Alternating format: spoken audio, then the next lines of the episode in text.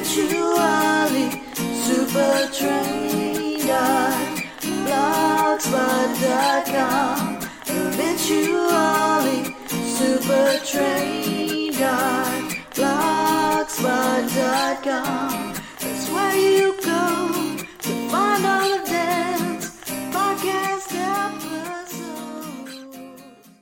Hello, everyone. This is Dan, your main host for Eventually Super Train Short Lived TV Show podcast. We cover short lived TV shows, never got enough love. Eventually, we'll cover Super Train. This is episode 132, and we are beginning this episode with, um, and I hope you're all well, by the way. Uh, I don't remember what I was going to say next. I'm just going to talk about the shows. I was probably going to say something great. Um, the uh, Tales of the Gold Monkey begins this with Kiki Wrights uh, joining me uh, to discuss an episode of that, and then the great Christopher Bly will be back to discuss a two-hour episode of Battlestar Galactica, and then Kristen Hawes will be uh, here to join me for a discussion of episode four of The Middleman. Middleman. I think you're going to enjoy the show, everyone. So let me uh, play a little uh, bit of Gold Monkey, and then uh, we'll go right into it. See you on the other side.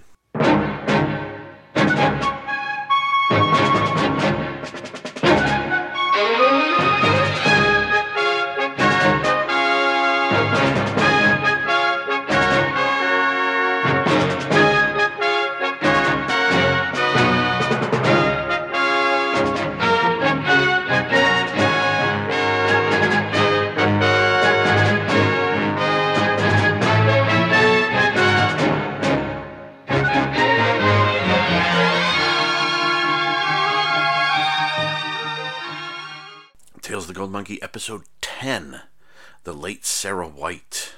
Directed by Harvey S. Laidman. Written by a whole lot of people um, Marianne Kastka, Michael Sheff, Donald P. George Geiger. Aired December 22nd, 1982. Hooray! Merry Christmas. This isn't a Christmas episode, though. And I will say that there are, what is it? It's there's a two hour pilot movie and then 21 hour long episodes.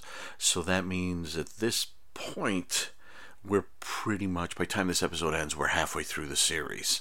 Although not quite halfway through the regular episodes. So this was late, the late Sarah White. Sarah is reported uh, that she has died um, in the Philippines, and Jake and the gang head out there um, to try to find out what was going on. She died uh, doing a secret mission uh, out there, and um, General MacArthur might be involved.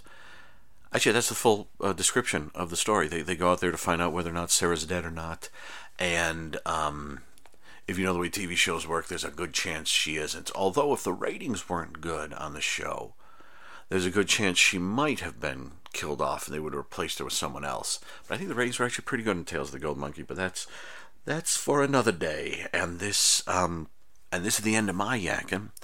Let me give you an Ellery Queen burst. And Kiki Wrights and I are on the other side. Bam, bam. The late Sarah White, or as I keep calling it, the late great Sarah White. It doesn't matter. It's it's all it's all awesome. And I have here with me the uh, the wonderful Kristen Hawes. Kristen, how you doing? What's going on? What's happening? I'm sometimes late, but often great. How yeah, are you? I'm doing all right. Do, I'm ready to um, discuss this episode. We're, we're I think we're almost at the halfway. This is like episode 10. I think there are 22, so we're getting near the halfway point of the episodes here. And um, this one, well, I'm not. I was gonna I was gonna comment on the episode, but I'd like you to do that first, and that would be very nice of you, please. Thank you. okay, well, you know, for this episode having like 14 writers, um, I actually quite like it. Even though Sarah's not in it very much, um, spoiler alert, she's not actually dead, um, despite the title. Um, her her Rambo outfit at the end of the episode it's was great. just magnificently. Yes. uh, that kind of makes up for the fact that she's not really in it Mhm. throughout most of it. That Rambo outfit is just glorious. I love it. Um, but I do quite like it because I, I like the fact that that Jake is, refuses to accept the telegram that she died Yes. of hepatitis, and that he's so insistent that he's willing to fly to Manila to investigate Yes. things. And I, I think it's like it's a fun little adventure thing uh, episode, even though it does have some emotional weight to it, Mm-hmm. because he is pretty torn up about Sarah. So I really do actually like this episode. What do you think of it? I, I think I think it's a, it's a it's an excellent adventure uh, episode. Uh, it it moves along nicely. It's got some good twists and turns. Uh, it's it's never dull. Uh, it's got some great lines in it, like um, something around here stinks, Corky. Yeah, it's probably us. We've been in the plane for three days. and there, there are a lot of good moments. There's um uh, uh, some some good sort of um, red herring type things. There's a couple of good fight scenes. Um, there's a lot of. I mean, it's the Philippines, so it's humid and everyone's sweaty. You're gonna just remember that. Um, and there's a lot of sweat. And uh, there's a f- fake MacArthur, fake General MacArthur, which is always fun and uh, it's just it's just it's it's it's a well done episode with a nice it's it's great because it's one of those where obviously Sarah was there doing government spying and there's something really big going on. And our guys are there just to find out whether she really truly is dead. But then they get involved in this huge thing which becomes kind of more complicated as it goes. And actually hits a point where I sort of I just I just let it ride where they were kind of like saying, well, this guy met with this guy over here, then this guy met with this, and then this happened over here, and then this, ah, just keep on moving. Just keep, I'm, I'm enjoying myself. The second time, you know, I took, I took down all the names and everything and, and got all the connections and stuff. But I think, I mean, from the opening scene with MacArthur and um, meeting with the, the Filipino guys in the jungle and Sarah taking pictures and getting, getting grabbed, and she lets out a huge scream um, to to the final scenes with, like I said, the fake MacArthur and um, uh, a really big fight. Um, which I, I, will, I will say the final big fight is a mix of some really exciting fight stuff and a couple of stunt guys who are phoning it in. But it's not terrible. The, the the chauffeur to the fake MacArthur's car, he steps out of the car and he he falls over from his, his gunshot wound about a half a second before the gunshot goes off, uh, which is too bad, but not not terrible, not terrible. Um, uh, but uh, overall, it's it's it's a good. I mean, this this is the kind of thing I expect with the show. It's a, just a good adventure. It's a little complicated, but it's not overcomplicated, and it keeps on moving. And when you think things are going to slow down, suddenly like half of the Philippines wants to beat up Jake and Corky and and and make kick Jack around. You know, so so it, it keeps it keeps it moving at a nice pace. And um and you got to know that the uh the one guy in the white suit who isn't sweating, mm, he might he might he might I don't want to spoil it. He might not be a good guy. I don't want to I don't want to say anything. But yeah, overall I think I think this is this is a really this is a really fun episode and this is kind of what I was I was kind of either hoping the show would um be like the the first episode you know, going into the island and the caves and the giant monkeys and the craziness, or something like this, where it was more like um high spirit of adventure and excitement kind of thing. So yeah, I, I like this episode uh, quite a lot. Yeah, I do like that that your enjoyment it does not hinge on whether or not you understand the swapping of the General MacArthur for the fake General MacArthur, which I love a fake General MacArthur. I Yeah. love anytime they're going to put MacArthur in anything because they literally just stick a hat on a guy with some shades and a corncob pipe Yeah, and call him it. MacArthur. You could have put anybody in there, and Yeah. I would have believed you. Yeah. Um, So I like that you don't have to understand the complexities of the politics behind mhm. that. You just have to know that the, you know, you can go along for that ride and just be like, listen, we have to stop them from switching a fake MacArthur with a real MacArthur. Yes. That's all. You know, that's all we got to know. Yeah, and there's I, I think I may have actually been looking away at the moment when the one uh, um, government guy said, "That's a fake MacArthur" or whatever it is he says, and I like looked up and I was like, "What? What just happened?" And I rewound it, and uh, and it's like, "Oh my gosh, wow!" And the way the way um the the our our bad guy kind of shoots the fake MacArthur is really like quick and brutal Yeah. like he he, he just um uh when when they get attacked by all, all the guys in in in the, in the jungle there uh the fake MacArthur kind of goes like oh my gosh what's going on and our bad guy just turns to him just like shoots him in the gut hmm and it's like ooh that's that that guy's not nice No. and, and so we I get was. oh. I knew he wouldn't be because it was Nicholas Pryor, so I was just oh like, sure yeah, yeah yeah shady, of shady. course yeah yes and so you get you get lots of lots of lots of fun fights and and chases and Uh, the goose flying around. I mean, the, the one tricky thing with the goose is that the goose is almost like in BJ and the Bear. You know, it's like, um, you know, we, we've got to get into this place. We've got to sneak into this place. And, um, you know, it's going to be crowded and we don't want people to see us. Well, let's get in the truck. You know, and they start up the huge 18 wheel rig and they're riding along. And it's like, how is nobody seeing that? How are you sneaking in anywhere? But he does it quite often. And with the goose, it's the same sort of thing. It's like, okay, let's just fly overhead and see what we see. All right. Oh, there's MacArthur. And everyone's looking around like, what the f- what's, what is that? And this plane goes overhead. It's like, oh, it's a plane. Okay. Mm-hmm. It's like they're they're not they're not ninjas.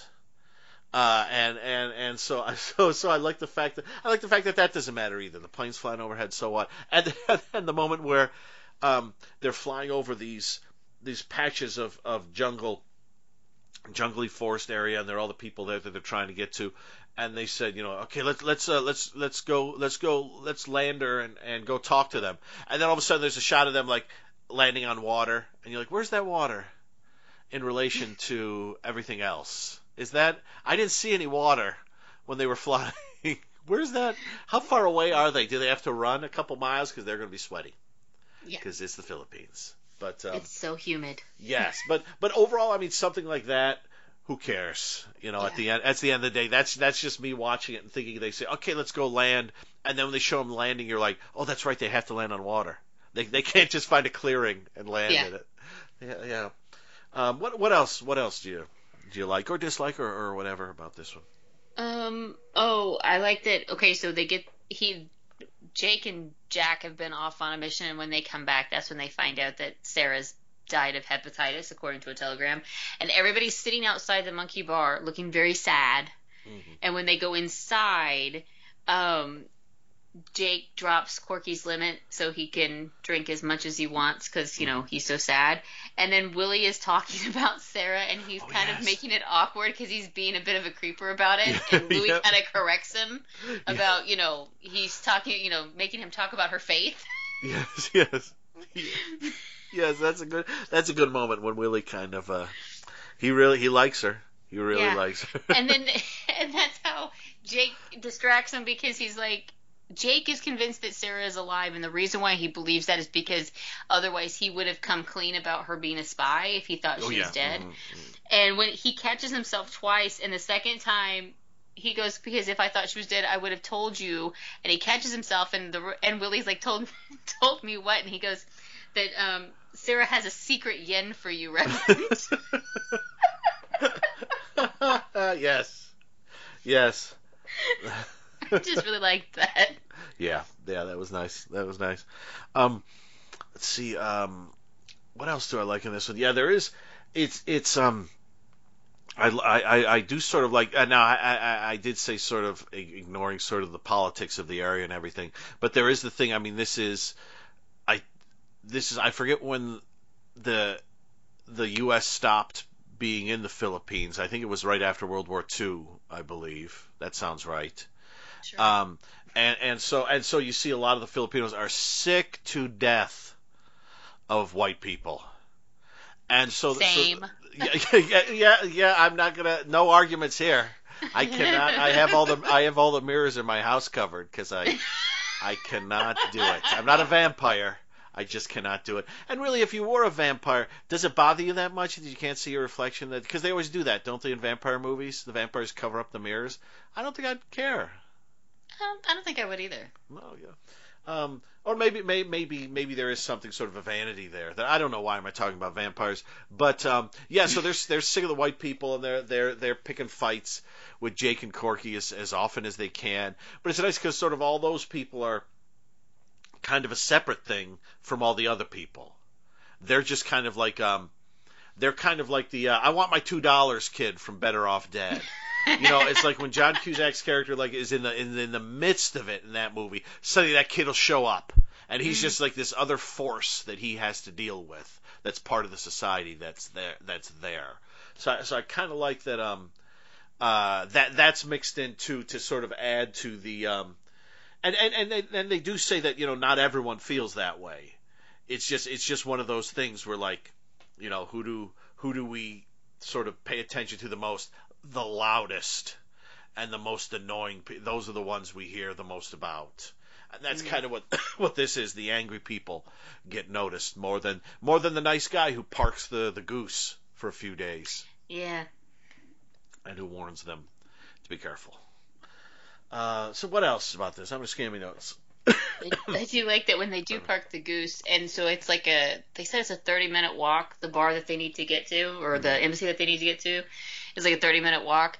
And Corky's like, "Well, I'll just stay here and guard the goose." And J- Jake's like, "I need you to go with me because I don't speak Spanish." And he goes, "Jack speaks a little."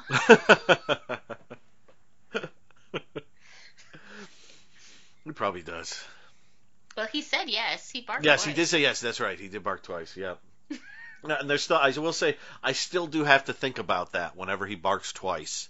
I mm-hmm. still. I. It's. It's never an instant thing where I go. That means yes. I always have to stop and go. Like whenever I um. Like whenever I'm trying to point someone northeast or south, uh, northeast, south or what. You know, I always. I always. It's what is it? Never eat shredded wheat. Yes. And I go and I point because I know where north, like in L.A. where I am, I know where north is. Um, and so I'm always like, you want to go? Never eat shredded that way. and even I've been doing that for decades. And um, but uh, uh, oh oh, this episode does include a kiss montage and an almost kiss montage between uh. Sarah, Sarah and Jake, which is which is nice. Sarah looks a little different in some of the earliest um, ones. Maybe it's probably just her hair. Yeah. The evolution of humidity. Yes, exactly, exactly. Yeah, it's gonna, it's gonna, Yes. it's gonna, it's gonna, uh, yeah.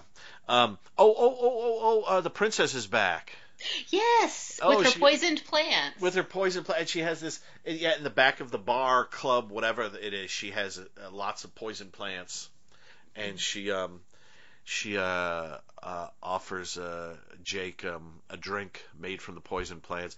I part of me thought have a little because he doesn't have any, and he's he's he's not fallen for her wiles. I probably have. Uh, would have already. Um, oh, yeah, me too. uh, yeah, there's. no- I mean, she's she's legging it up. She's got the the um the décolletage. Uh, you, you're not gonna. That's a good time. And she's a princess. Why not? Yeah. Why sure. not? Why, Why not? You know, all little girls want to grow up to be princesses. Why not this one? The Yeah. one with the one with the nice boobies. and the excellent taste in clothes. Yes, yes. She's always she's always very classy, and I, I like. I just love the the yeah the guy she has ever has around her so much. And I wish I wish I, part of me was like Jake, have a little sip of the drink. Just I I think I think what Jake should have done is said no, I'm not going to drink. Got up to like he was leaving, turned, picked up the drink, gulped the whole thing down, set the drink down, and left. Yeah. That's what he should have done because he didn't know whether it was poison or not. It wasn't, or or it's something the princess can drink that maybe she's been drinking it for ages and is used to it. I don't know. But I like the fact that he just may have just been, been a little bit like I would have liked if he would have done that because he was just giving her a look, maybe a wink, and just left Yeah. because she she's totally nuts for him. And uh, and I I just thought that would have been an extra little bit of zing until we meet again. Yeah. Yeah, and Todo just absolutely cannot stand that she fawns over Yes. Jake because she he says something about why do you let this man humiliate you, and she's like I don't know it, like most of the time that would the rejection would piss me off, but in this case it whets my appetite, and then she drinks her poison, and I'm just Yes. like she's perfect. She's Yes, perfect. yeah, yeah, yeah, yeah, yeah, yeah. Uh, I do, I do, I, I'm sure she'll appear more, but I, Oh, I, yes. I, I like, I, I, I can't wait to see her again. Maybe, maybe in more of a, um, more, more, doing more in an episode than just having a few scenes. Mhm. Um, uh, but what, what else about this one? Let's see. We, there's a dead white guy in a grave. yes. Probably where we should stick all of them. um, Uh, let's see. There's that. Yeah, because they they do go.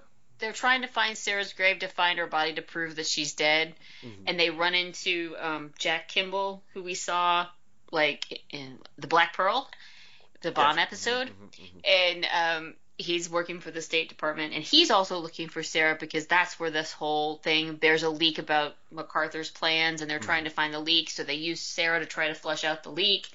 And they thought it was this guy who is dead in the grave, but it turns out that it's not him. It's actually Nicholas Pryor. But um, it's great. But when they open the grave, now that's obviously set up to happen. They open up the coffin, and it's set up to happen like right before the the commercial break Yes, yes. but um, Corky covers his eyes and he covers Jack's eyes when they open the coffin so they don't see it first. And then he's like, and then Jake has to tell him it's not Sarah, and he's like, oh yeah, that's not Sarah. Who is this dead guy? uh, yeah. Yeah, that's uh. It, oh, oh, I for- forgot. Um, uh, Jack's uh, allergy or his sneezing. Gosh. That's an interesting plot line. What did you think of that? that I loved it because it was so, in a way it was kind of a callback to the pilot in which the pilot was nothing but a brass monkey joke, and Yeah. in this case Jack's allergies is just it's an it's a, a prolonged doggy blue ball joke. Yeah, exactly. exactly. Yeah. When when when Jack's been um without the lovin', or or I think as Corky says, eh, eh, eh, eh, or something Yeah. like that. He he whistles. Yeah, It's yeah, like- that's a. Yeah. um, when he- he's been without it too long, he gets bad sneezes. So p- part of the thing is throughout the episode they're trying to figure out what it is he's allergic to or why that's happening. And all they can remember is last time it happened was when they were in China a year ago. hmm And and, and then And the they- end there's a very. Well, I, I'm sorry. Well, I was just gonna say that they, he they keep saying it's Jack's allergy, and he keeps barking, "No, it's not an Yes. allergy." Mhm. He keeps arguing with him with them about this. Mhm. They keep insisting it's an allergy, and he keeps saying no. And I just think that's hilarious. And they keep blessing him every time he Yes, sneezes. yep. Mhm. Every character does Yeah, whenever it- he sneezes. and, and and yeah, and and the episode ends with a, a very sweet moment with like uh yeah Jack there with this little lady dog like in a tent, and he's kind of got resting his head on her head, and they're Mm-hmm. ador and they're adorable. and even Sarah's not offended. No, that no. It was all he did it all for the nookie. Yep, he was there, and that while all this craziness was going on with multiple MacArthur's and shooting and all this stuff, he was in the tent. Yep, he was in the pup tent, as it were, Mhm. and uh, yep, having a nice time. Yeah, At least someone was enjoying themselves. But that's true. But and we do obviously we do we do get um, Sarah back, and like you said, she's in a cool outfit when Yes. she steps out of the um, almost sort of like it was designed for her, or like someone They- sewed it for her. They they had it waiting for her. They just knew. Yes, yes. One day a redheaded woman will come along that will fit this outfit, What- and she what- does beautifully. and what was the um, uh, the princess was? So what are you doing here? I'm looking for Sarah White, that undernourished co-ed who thinks she can sing. Yes. Oh my gosh, I loved Which is, a that. great, which is a great line. Oh yes. Yeah. I, over overall, it's it's it's it's a well paced. I think I think funny, and uh, and and and uh, and pretty pretty sharp episode of the show. I think. Um, I think what so. What what else? Do you, what else do you have in this? Because I think I think I've. I think the last thing I had was mentioning the uh, Jack and his trouble. I um oh I just wanted to mention there was a cute scene with um Louis and Gushie because um Jake comes in, he's convinced that Sarah's in Manila and that she's alive and so he's shouting orders at Gushie. I need this, I need this and he tells, you know, uh Corky to get the goose ready and he he needs these supplies and he tells Louis he needs this loan and all of this stuff and um at one point Louis or Gushie comes in with the money or Louis comes back with the money and he Louis tells Gushie, one of these days you're going to guess wrong, and Gushie says, but not today. Yes. Yeah, it's it's it's nice as the um um yeah, as it's going along, I'm I'm really even even if the episode itself is kind of a dud, I'm really enjoying the characters. I'm enjoying seeing the characters. I mean, when the princess shows up, I was like, yeah, you know, it was it was uh, it was it's it's nice to it's nice that it's nice that our Nazi guy is getting more to do. Yeah. And uh, it's just, I think it's a good, it's a good bunch of characters, a good bunch of actors with a decent uh, uh, uh, round of characters. Um, and like I said, even if even if the episode is a bit of a stinker, so, and this this one is not, um, uh, it's still it's still fun to watch them, which is which is a good thing about a show like this because. If you get one where the characters are kind kind of stink and you get a bad episode, you're just wasting your time. yeah. And there always seems to be a bar fight. So There's always a bar you know, fight, yes. you, you, you can't go wrong with that, especially in this one because Corky's hitting people in the head with a paint with paintings, and Yes. Jack ends up stealing. The guy's got like a machete or something. Oh, and he yeah, keeps swinging yeah. it at, at Jake, and when and Jake gets him down, and he steals the knife, the machete from the guy. Yeah. So, Uh, and he he actually kind of started that fight. Jack, the dog did. Yeah. Because he he gets beer poured on him and he bites some guy's leg. Yes. And it gets that- rumbling, yeah. I I will never not love the fact that they basically treat Jack like people, Yes. Hmm no matter what. So he Yeah. has dialogue, he has action, and he is just as likely to start a bar fight as any of the human anybody. characters. I, I like to. It, it occurs to me that how, how how far? What was it? They say it was like three thousand miles. Was how they how far they flew? It was something like that, yeah, right? Was something it- like that. so so I like the fact that they went three thousand miles to get in a bar fight. They Yeah. ra- rather than stay at home. That sounds like something my family would do. uh, you know, I just I've been in bar fights all around the world. Yeah. Oh, yeah, thrown through a window in that one, and beaten to a pulp and thrown into that you know that the big wall with glasses and bottles behind the bar and that one. Oh that was fun. I got slid down the bar and they you know where they put your face down and you go whoa! Oh fun. Oh the fun i have. Uh, bar bar fights across the world uh, so what what else do you have on this one i i think Um, okay. I just have one little bit of trivia oh, left. please please. And that is um, Sam Vlahos. He played the man- bartender in Manila. Mhm. Um, he was actually in an episode of Magnum PI Oh. called Underworld, which I really liked that episode. Mhm. So yeah i gotta start watching magnum pi one day you do, so you can understand my trivia Yes, references. yes, I got, and it is out on Blu-ray now, so I can, uh, I can Yes. uh, hunt it down. Yeah, yeah.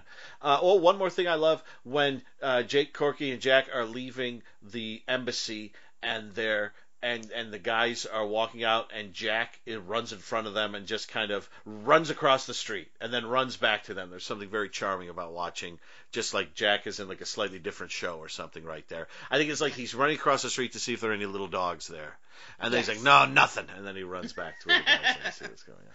He's always on the hunt. Mhm.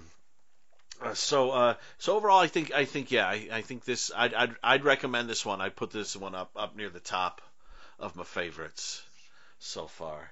Me too. Um, and so, so if, if, if that's all from you, uh, where can we find you online?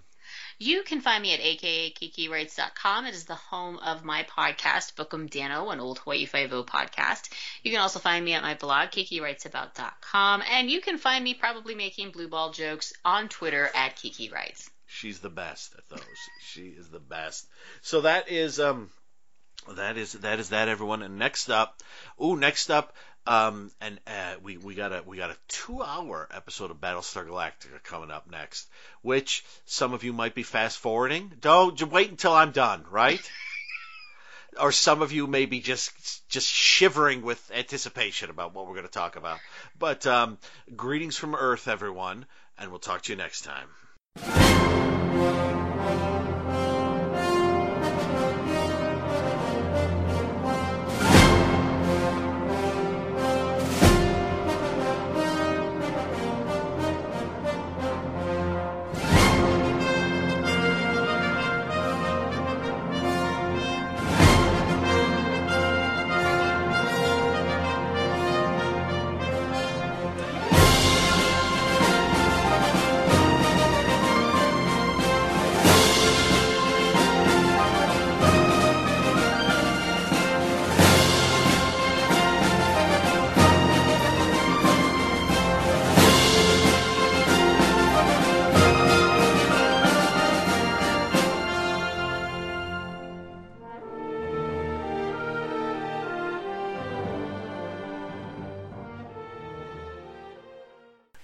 Galactica episode 17. Greetings from Earth, February 25th, 1979, written by Glenn A. Larson, directed by Rob uh, Rod Holcomb, who directed the previous couple episodes. Um, and this was a two hour episode. In this one, a, a ship full of humans is found drifting through space. They bring it on board the Galactica. Um, the they're in the the people on there in suspended animation there's a lot of discussion of should we bring them to life or shouldn't they, and one of them does come to life and, and maybe causes a little trouble or two. And eventually, what happens is Apollo, Cassiopeia, Starbuck um, escort the ship to the planet Paradeen, um, where the this family it's it's well it's it's it's not a husband and wife, it's a man and a woman and four children. One of them hers, three of them his. Was the other way around? I forget. It doesn't matter. Uh, where they have a home, uh, but they're constantly under threat from something called the Eastern Alliance, which is basically Lloyd Bochner. And uh, while they are there, um, uh, the gang of Apollo Starbuck and Cassiopeia sort of realize that you know these are kind of humans that we've met for real, like humans. Like they're they're following the instructions they were given by the White Lights when Patrick McNee came, McNee came after them as the devil, and so now they feel like they're getting closer to Terra, which might be Earth.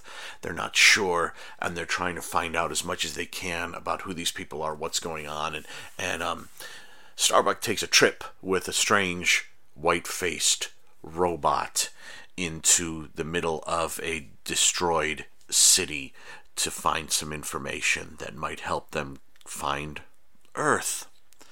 And it's a big episode. It's a long episode. Um, and, and Chris and I are all over it. And um, I'm going to give you a blast. And then we're going to go to the past. Yeah, literally we are. Okay, so. Greetings from Earth two hour episode of the show. First uh, multiple hour episode of the show since the three hour uh, pilot. Although obviously we've had a ton of two parters, but this one was uh, special, and uh, so it it's two hours, and and it's called Greetings from Earth. It's it's written by Glenn A. Larson, and you can always tell. A lot of times that I've said this before. By the time you get to this point in a Glenn A. Larson series, a lot of times he sort of bailed out and has left it to other people to do. Um, but I think he's still he's still got uh, his vision for where he wants the show to go. Uh, and so I will just welcome Mr. Christopher Bly. Uh, how are you, sir? Not too bad, Dan. And funny enough, it's they've had two hours, and in this episode, just to give a little uh, little thing, Boxey has a dirty mouth in this one. We'll find out how in just a little bit. So this is um yeah so this this is the um uh it's a two hour episode. It occurs it's episode seventeen. It occurs three quarters of the way through the through the run. And um, what what did you what did you think of it altogether in in pieces? You can give give me your description of, of what you thought of it.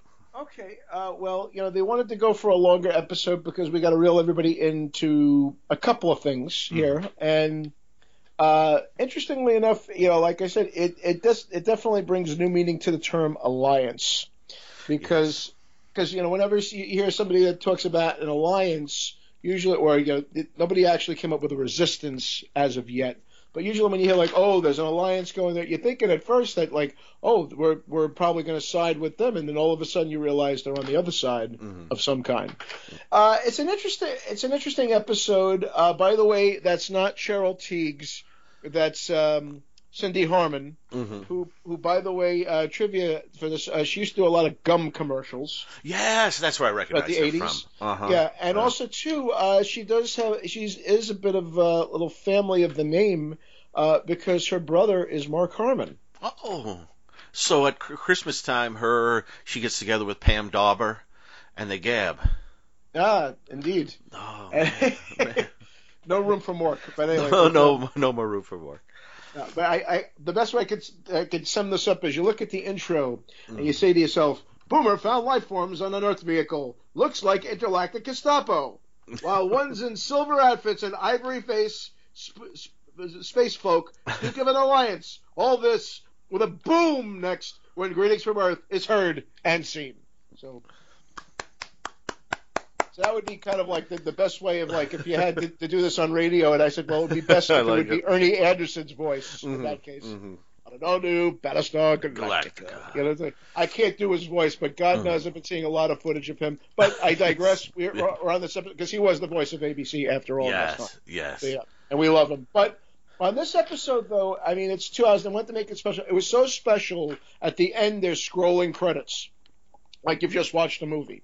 You know, Oh yes, yes. which doesn't really, like I said, doesn't really give away anything. Mhm. But um, it's kind of like one of those big deals that, oh, have we heard from Earth? Have we heard from Earth? We have something that's coming to Earth. I really feel like, you know, with this and something else, I feel like we went uh, on Battlestar Galactica, it, I felt like it borrowed on this episode from elements of, I would say, Star Trek, because it's funny because a certain ship looks like a combined version of the Birds of Prey, uh, Yeah. uh, particularly. Uh, also, too, I feel like we, we're borrowing a little something from Space Seed, but it's kind of Space Seed in reverse, which is to say that the powerful people are Yes. actually awake Yeah, and yeah. these other people are asleep. Yes, exactly. Yeah, yeah.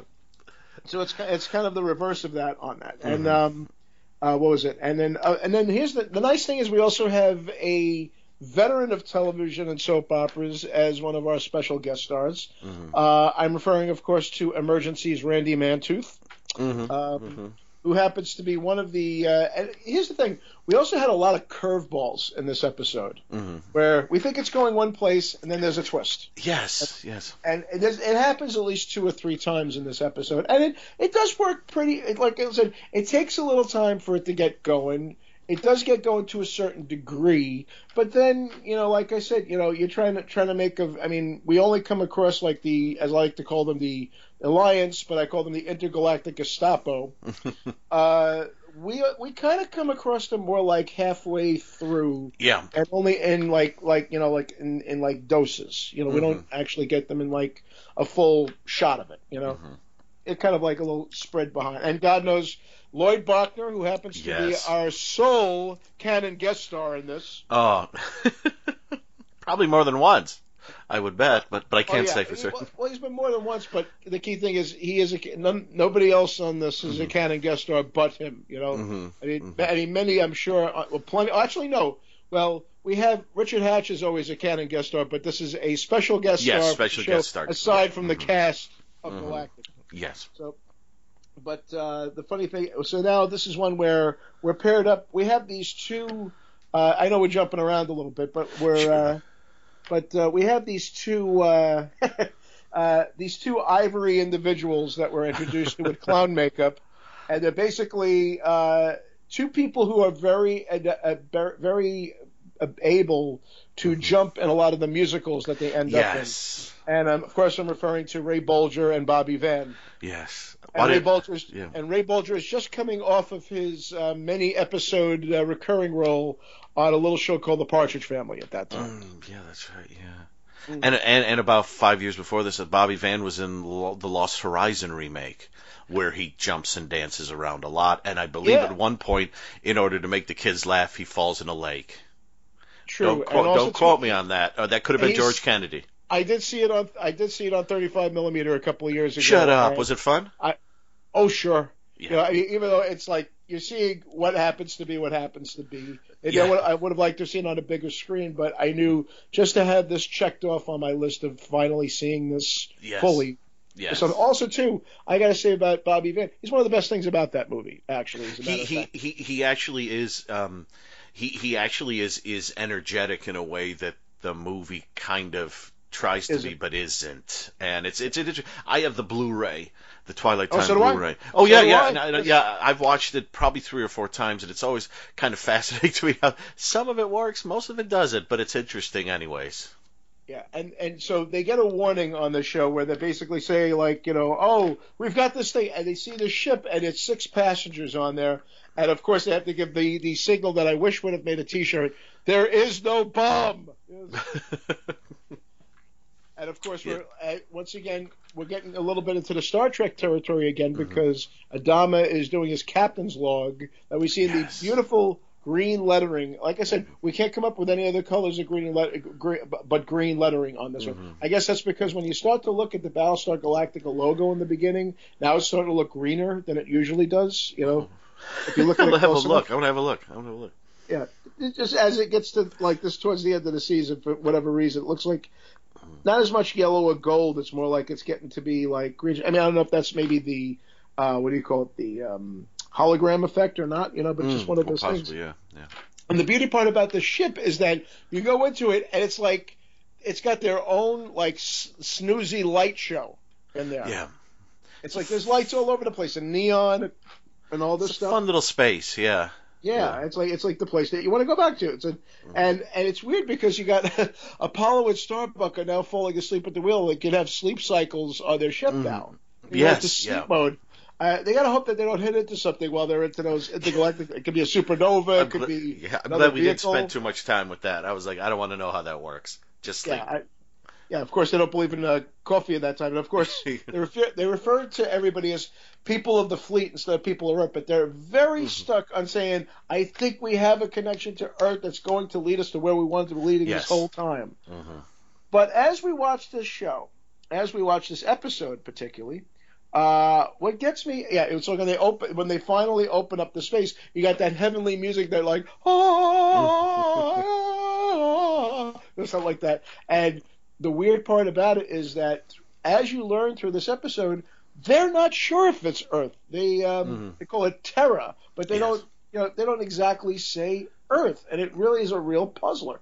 But also, Yeah. you say to yourself, should wait? Does that mean uh, on the title maybe there should be a question mark? Greetings from Earth. Earth? Yes. hmm That's kind of the feeling I have throughout a lot of this episode. But it does have some interesting elements to it. Like I said, it's not you know a total like. Well, I mean, we actually got a, get a galactic kindergarten in there somewhere that Yes, Foxy just yeah. happens to be in. And I've instead seen of the raising teaching. your- Yeah, yeah. instead of raising your hand, you're lighting you're lighting the light, so it's almost like everybody's playing Jeopardy at the same time. yeah, yeah. This is the way to ask a question, not to make it in the form of a question. Yes, Mhm. I guess who knows? Maybe the newer Jeopardies saw this episode and thought, hey, maybe this is the way that we're going to modernize everything instead of the uh, the clicker or the buzzer. You know, yeah But Bob- Boxey- yeah. Foxy does let out an oh fark, and I'm going like, Yeah. oh, it's- I'm surprised they didn't have the parental discretion as advised at that point. For this one. language, language. Yes. At table. Yes. yes. Yeah. Oh, uh, I was, uh, I was, I was going to say the the thing um, with the episode that I, I really sort of did this time was I kind of watched it in half hours. Not, not, not like I cut it in like 25, 24, 25 minute chunks. Mhm. And the first sort of chunk of it is is really it's finding the ship, bringing back the ship, discussing what to do. Then the second uh, chunk of it is um, dealing with the people on the Galactica getting really anxious and antsy about what's on the ship and who these people are and are they Earthlings, are they diseased, are they what's going on, and then it ends with them traveling alongside the ship to go to the ship's home and I forget the name of the planet, Paradeen. Does that sound Per- right? uh, per- Paradeen, yes. Paradeen. And also, keep in mind too, the the people that were in question woke up on their own Mm. instead of them saying like, you know, oh, this is fierce countdown, four, three, Yes. like something like that. Go like, okay, we've made the decision. I think we're going to open it, and the thing opens up itself. So there you go. So Mhm. it's like all this tension for them to wake up themselves, and, And you know, even they're worried about what they're breathing. But the one thing that we learn, and it basically happens in that classroom, is the very thing that they wrote on the blackboard, or at least on the the, the, the computer screen. The human life form can adapt to many varied environments and foods. Yes. Yes, yes, yeah, and um, and oh, well, the th- the third the third half hour is arriving on the planet, and we see the Alliance for the first time, which is just basically you said Gestapo in space with Lloyd Bochner in charge, and we meet Hector and Vector, and we and we learn about the um uh we learn about the, their planet. We learn the interesting fact that their kids were raised on a planet with a certain gravity level, so they can't go back to like whatever planet it is that Mm. like the two parents came from because they wouldn't survive on it anymore. And um, the uh, and in, in the third half hour we get the um, the Gestapo in space. They're uh, approaching this family to interrogate them and probably kill them. And then the last half hour is I want to say Hector is is the one that um, Starbuck goes with and to the ci- nearby city to see if they can find any records of things. And then there's some craziness, and the Alliance arrives, and there's some shootouts and fighting and things like that. It ends with them taking the Alliance guys prisoner back to the Galactica. Yeah, And and, it- also too, here's the thing. Mhm. I'll throw this to you. While they're in that city, a lot of things look familiar because a little show called Buck Rogers, anytime that they went to an exterior, would Yeah. always show the shots of the city. So they got to be they are in the, the same universe. Damn it, maybe Yes. a different time frame, but it's the same city. Yes, all those yes. shots. That, hey, so you want to know if when they put those process shots in there? If they Mhm. want to say, meanwhile, you know, going on in the city, I said, there you go. It came from this one. Yes.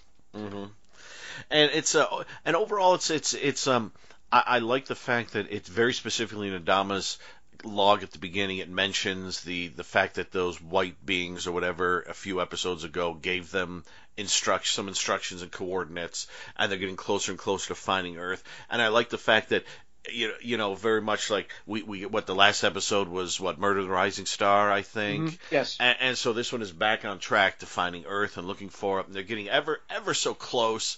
Now it does sort of it. I mean, the, the, it's implied that these are sort of very much like the first people we're meeting that are sort of just completely outside of Yeah. like all the other all the other colonies we met and stuff like that they go oh you're from the galactic or you're from wherever or they kind of know of them even even if, if even if they don't know exactly who they are but these are the first people who are like from a different place Yeah. possibly Conne- earth Possibly connected to Earth. yes yes That's, so they're thinking it's all in the connections on there. yes And you know they're, they're like very bright. Uh, you know, and also too, you have the council that's giving them the hard time. You know, with the no, I don't think we should go there. And the funny thing is, the guy who leads them. Speaking of clowns, he played a clown on the Twilight Zone a long time ago Oh. on an episode called Five Characters in Search of an Exit. oh sure yeah yeah okay and he yeah and he yeah. even was and he was also in the movie, uh, the Twilight Zone movie, where he played uh, in the kick the can segment of it, Mhm. uh, the he- Spielberg one. He plays the excitable like tally ho, tally ho. oh sure know. yeah yeah He's the same guy. Yeah, it's Wow. this uh, Oh. British actor named Murray Matheson. No relation to Richard Matheson, of course, Yes. but you know, but but he's a constant character actor, English. He's on a lot of shows. In fact, I think he was not to go too too long on it, but he was a supporting character on one of those mystery wheel shows in NBC. Really? I, I can't remember as to which one. It might have been Banacek. It might have been Uh-huh. one of those ones, but I distinctly remember him being like a supporting character, recurring Okay. one on one of those ones that he was kind of like. and I don't think it was McMillan and wife, but it was one of those. Anyway, but he's, Anyway. he's a constant character actor. And he, I, I guess, he got to have his a-hole moment on the, uh, the ship there. Mhm. And then, of course, I love the fact that Lorne Greene found some room to not so much mis mispronounce uh, pronounce trap uh, or crap in that case, but he mocked this guy. Whatever you wish, Adama. It was like so mocking uh, Yes. Murray Matheson on there was it was a delightful uh, moment. yeah, Right? it, it, yeah. So o- o- overall, when I, I look at the episode, I I um. It, it's interesting because whenever I get to the whenever I get to the end and they go into the city, I always think they find something, but I think I'm thinking of another show. Yeah. like uh, maybe Planet of the Apes or, I was or thinking something that, like you know, that. yeah, it's almost it, there was a little bit of a Planet of the Apes like it because also Mm. thi- I was thinking of the movie Battle for the Planet of the Apes. Is at Sure. one point where they say, Yeah. "Oh, the evidence that we have is in this archive and it's contaminated." You know, and I'm saying like, "Geez, I, I wonder where Battlestar, Battlestar Galactica, no pun intended, yeah, got this little element from it." I was like, "Well, the the fifth Planet of the Apes movie had the yeah, we have an archive, we can get to it, we get our answers, but it's contaminated. We got to watch it. We got to make sure that our our time in there is short because there's a lot of radioactivity and we've got Mhm, mutants mhm. around there and everything." And it seemed like the, it was a similar circumstance for Starbuck, who wants to find out information and everything, and he kind of gets. You know, it sort of tires him out before he even gets Yes. like a little bit down. But once again, we come back to that theme of we have to ad- adapt to every environment and food. Now, food, Mm-hmm. unfortunately, we didn't get everybody sick on this one as they did with the fated uh, flight of airplane and uh, oh yeah, yeah, yeah. the transatlantic uh, flight there. But uh, but at least in this one, you know, it's like kind of goes through the same. It's like oh, it becomes we got to save Starbucks, but we got to get Mm-hmm. to this thing at the same time. So there's a couple of things going on Yeah. at the same time. and it's it's uh, and and it it's. I, I, I get why it was two hours long. It was giving it sort of yeah that that just a, a, a big feeling. It's meant to be the epic feeling that finally we get we are getting closer, and I think they are obviously at the end of this much closer than they have been. But there is something about the way um, that at the at the very end when it's over and they arrest the alliance guys and take them back and then they leave everyone on Peri- Paradeen, per, uh, the planet there. Yeah. It, it's um you come away from it thinking, so what did we learn? Um, It- it- uh, something in three quarters are, is being introduced for another reason, but you Mhm. know, but but uh, everything is kind of like you know, oh, you know, well, we can adapt to our environment in Mhm. some way, shape, or form. Keep in mind too, earlier the season, earlier the episode, we get, oh, you know, are we there yet? I, we we found room for that. Yeah. And I'll be right back. You get that all within two minutes. Mhm. Strangely enough, you know, and that that the humans are a race worth saving Yes. and everything. And then it's weird because when we see Randy Mantooth surface from the ship, he ha- it almost looks like he has like an evil ET finger, almost because he's pointing and we don't know that he's got a weapon there, and then all of a sudden one shoots off, and you go like, oh, what, what's this all about? You know. so it's almost like, and you also think of it too. When you think of the environment and everything else, I said, you know, it is an ABC show, Mhm. and I said, well, guys, you're going to think of a TV movie you had a couple years earlier that kind of dealt with almost that situation. That's the boy in the plastic bubble. They Mm. kind of Oh, were yeah. in that kind of boy in the plastic bubble situation when it Mhm. came down to like the adapting to the environment, and there's a little Yes. difficulties right there. Mhm. And it's like it's like we start to realize that these guys are actually escapees Mhm. not exact, yeah, and not sure if there's a, a an Earth link, but you know, they basically say we got to get out off of our planet. Weird thing about it is that I look at uh, Randy Mantooth. He kind of has like a TV version of James Coburn Execution, if you notice. And his Yeah, facial yeah. expressions and just Mhm. like you know. A lot of like you know when he raises the eyebrow. I mean, you could have sworn that those two guys would have been related, or could have played brothers, or father Yes. and son in some kind of movie at some point. There, I mean, I mean, there's there's your casting if you really need to do it on that thing. Mhm. And you know, like I said, they all, they're all human. Just remember that, you know. And then, Yes. um, you know, of course, you had at one point uh, Lloyd Bochner was going with the German accents, but then, as like I said, as a lot of these things, when they're not always that committal, they start to dabble into their own voice as well. you Yes, know. gradually it starts to. they're lucky that put it this way, and in one sick way, you're kind of lucky with Lloyd Bochner at the helm that they didn't find a cookbook. But um, I'll leave it at that. Yep, you guys yep. can figure that one out Yep. yourselves. There. But I Yeah. said the one thing I appreciated about this, it wasn't your standard. Okay, we know where this is going to go. Whatever. We had Mhm. a couple of twists here. For instance, you know, the man and the woman that we believe to be a couple were actually put together. And they were Mhm. like two separate, you know, sets of kids here. You know, now it wasn't exactly in Brady Bunch numbers of these kids, Mhm. but basically it was one of those things where you had two were from one and one from the other, and they got separated, but somehow got put together on this one. And of course, when you're going to have Ray Bolger and Bobby Van on your show, you know that they got to get down to some kind of a song and dance situation. There's and to be they a little ended bit up of that, yes. You have a little bit of that, and there's only one mention of the Cylons by Yes. by Starbuck looking to tell a bedtime story to the kids. hmm Could that be saying that maybe he could be a father in the future at some point? Who Mhm. knows? But he did Yeah. mix a cigar in with that. If you notice that very carefully. Yeah, and it, it is it, it it's it's true too. Yeah, then no uh, no Cylons in it at all, which which is interesting. I mean, because because basically the only bad guys are these alliances, and the li- the, these alliance guys, they're um they're they're kind of like um you know like um you know like if you like like bullies in a schoolyard who who suddenly encounter someone who's twice the size of them, but they still think they're great bullies, you know, or something like that. Because Well, like when the, know- when they see the size of the Galactica and they see the weapons and the, and the power that uh, Apollo and Starbuck have, it's sort of like, oh geez, oh well, gosh, let's let's let's put it to brass tacks here, Dan. They basically are. They basically saw every which way but loose, and they are basically the, t- the TV version of the Black Widows. Let's face it. Yes, yes, yeah. They're, they're they're like we're a bunch of tough guys, and then all of a sudden they meet, yes, someone who's They meet something else, and they, they get the crap kicked out of them. And guess what? You know, yeah, I said corrected. exactly, yeah.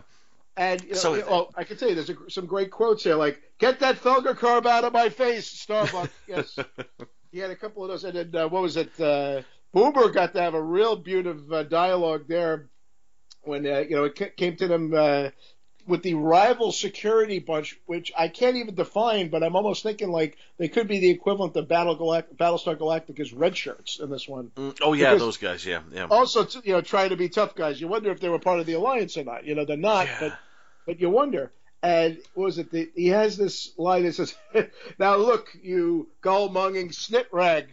Yeah, let's use that on the let's use that on the playground while we're at it. You know, have that one in my pocket. And also, here's the other thing too. We noticed that they have weapons this time, hand weapons, Mhm. and we didn't. You know, we haven't seen the Galactica bunch use hand weapons as much, except for the ships. But you know, in this one, it was those rare cases where they actually had hand like laser weapons on him more so than usual firing. You know, it's like it's you know, some things were put on to stun, but also it's, you know, star speed and battle ready. That's another thing too.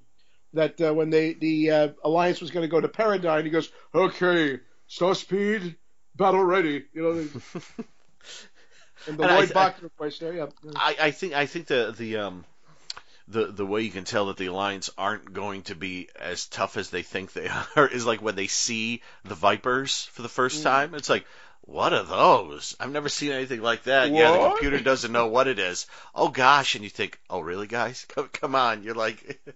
It's like they're they're so sort of insular and they, they, they know exactly what's in their world and then all, all of a sudden they see something outside of it and they're like, oh jeez, I And you got a uh, slight get little, butt uh, kicked. you got a slight uh, soap opera going on too because you know they say, "Hey, Cassiopeia, why don't you go and get to know Oh, yes. Michael a little better?" Meanwhile, Mhm. you see the look on Sarah's face. I mean, we already know what we know, and Mm-hmm. talk about jealousy. She's got the look on there, and then she does something that's like totally like, "What the hell?"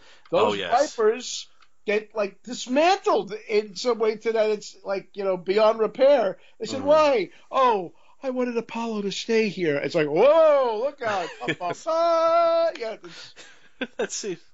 That's that. It's it's it's it's funny that um, and it's funny like like the the evil people aren't are are actually not, not less evil than they think they are because they're still jerks, but they're less powerful than they think they are, and the people that are nice aren't quite as nice as we think they are because they're willing to tear apart the, the spaceship. I do it for in order to get them love. Yes. Yes, and and also hmm. keep in mind too, I'm looking at Mantooth and I'm looking at uh, Richard Hatch, and Hmm. you know you look at those two guys and I said, geez, if they would have written it then, these guys could have done Face Off. There's no question about it. I said, I'm looking at these guys like, hey, you got you got the feelings for this guy, you have the jealousy, yet you're going for Apollo. It's like, ooh, Yeah. okay, so is there going to be a point where one of them is going to switch their face and they're going to start they're going different uh, personalities? I mean, I, I'm seeing it right there. I'm going like, Mhm. these guys could do it. It's, I'm telling you.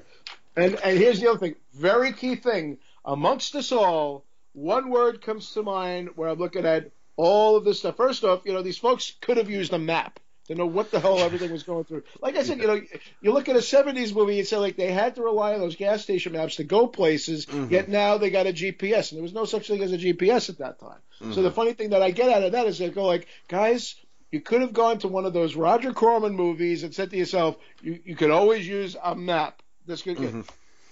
And, and of course, you get the one guy that's in there and say like, "If I ever see you again, I'm gonna." It's like the bad parent in the midst of all of this crazy. I know we're jumping around here, but it's like, mm-hmm. and you know, it's and remember, the beginning of the new day is the beginning to a new life.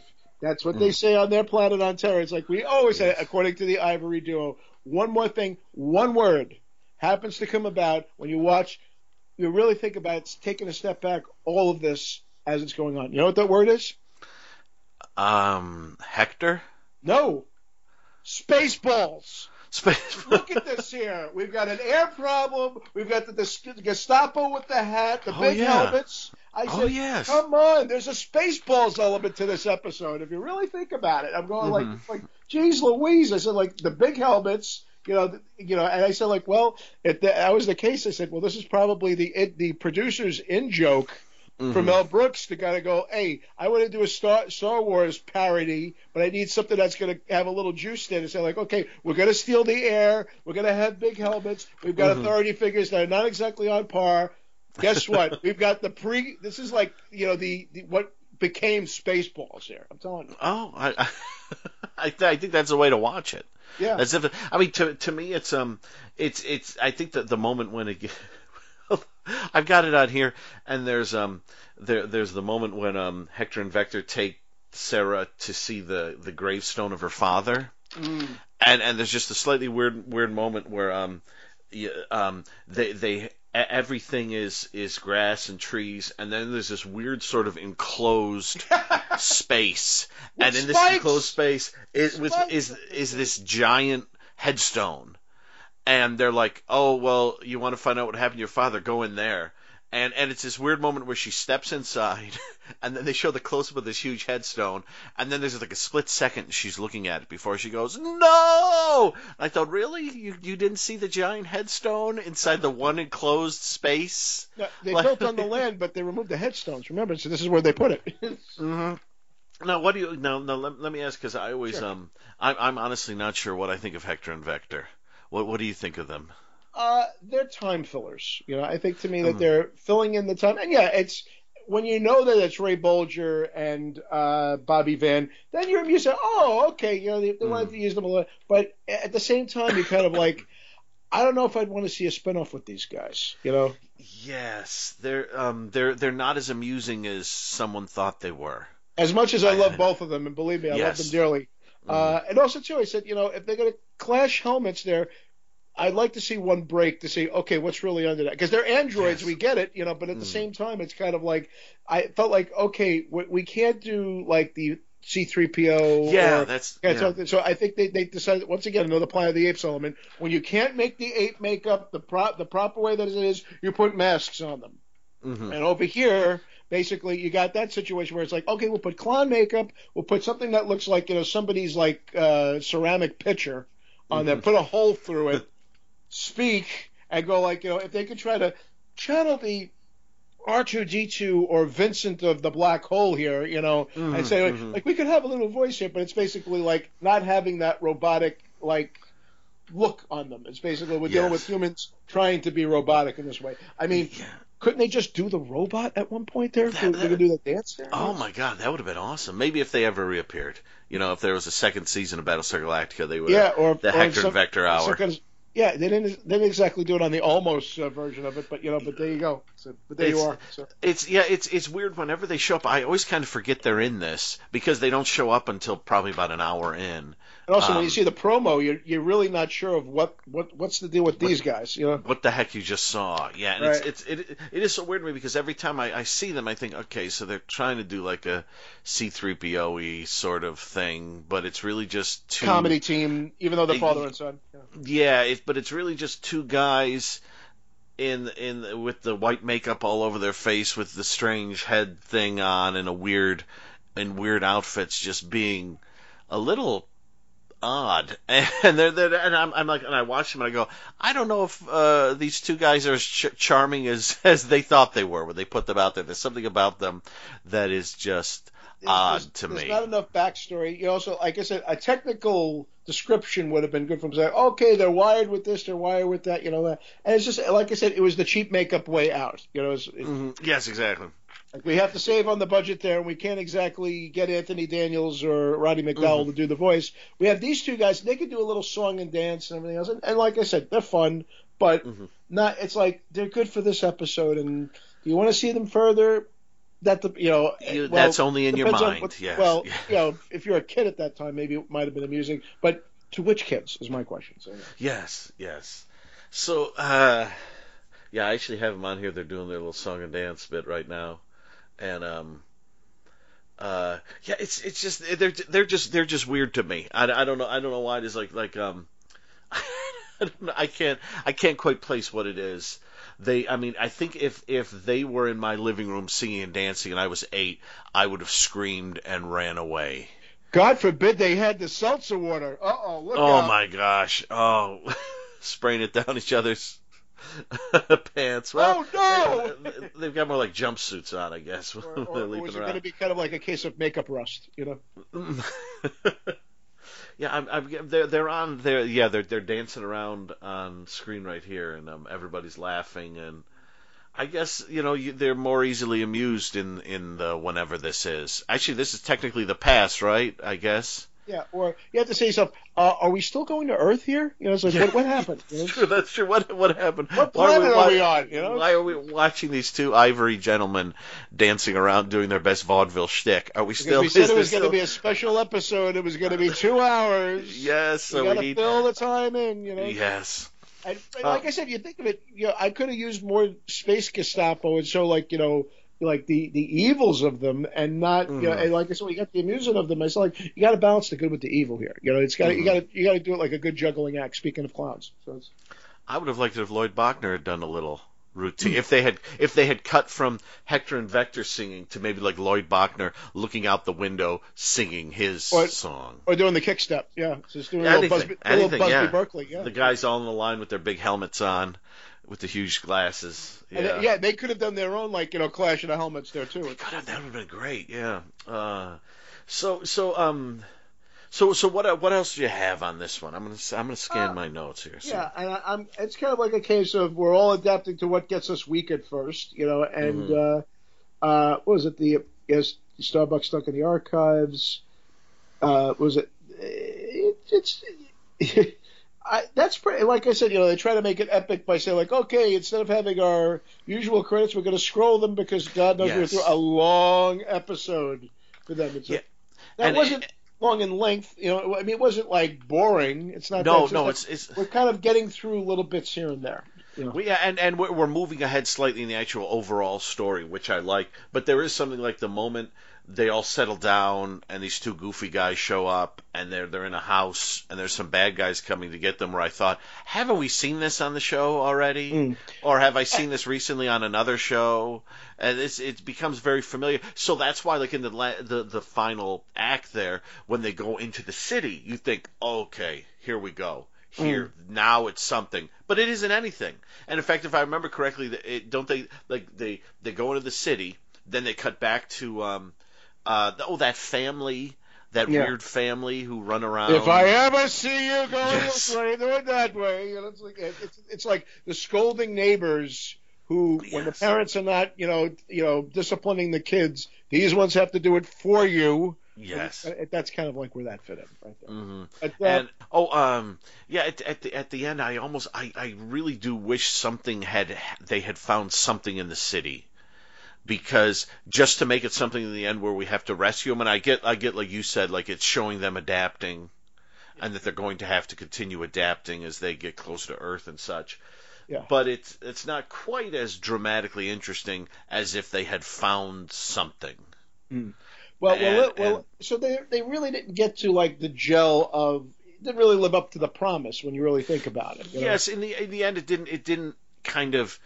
In the end, it, it sort of ended how you thought it would. The bad guys show up, they beat Mm. the bad guys, and we go. And then as they're leaving, I remember thinking yesterday as I was watching this, like I said earlier, they didn't do anything. What they didn't find anything. They just sort of showed up and what what Mm. what.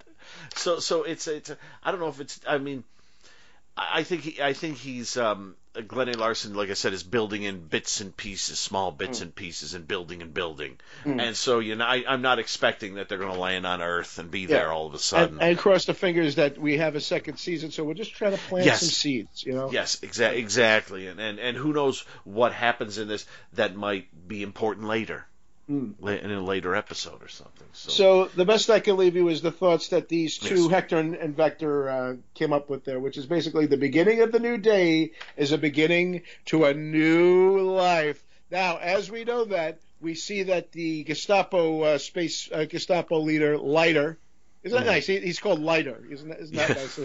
How appropriate.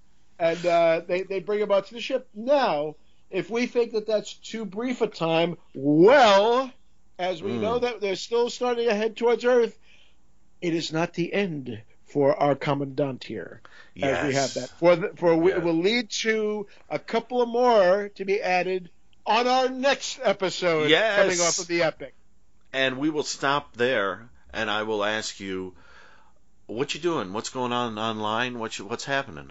Well, you know, we're in the home stretch of uh, First View's summer forecast, where we're covering 100 movies of the 70s, 80s, and 90s. There's always one for a different decade every day. We're running this till Labor Day. And I'm very excited. Yeah, we're going to beat Jerry Lewis, is what we're going to do there in that case. And you can find me on the net, uh, on Twitter and Instagram, Captain Bly 76, along with Letterboxd, where you can find some of the reviews on there, as well as Facebook, um, facebook.com slash Captain Bly, and um, uh, just uh, enjoy the re- enjoying the rest of the summer, both on any kind of screens and enjoying some Galactica at the same time. Yeah. Well, thank you so much for joining me for this pr- pretty important-ish episode, and we'll be back next time with Baltar's Escape. Ooh. Yeah, there we go. But next up, this.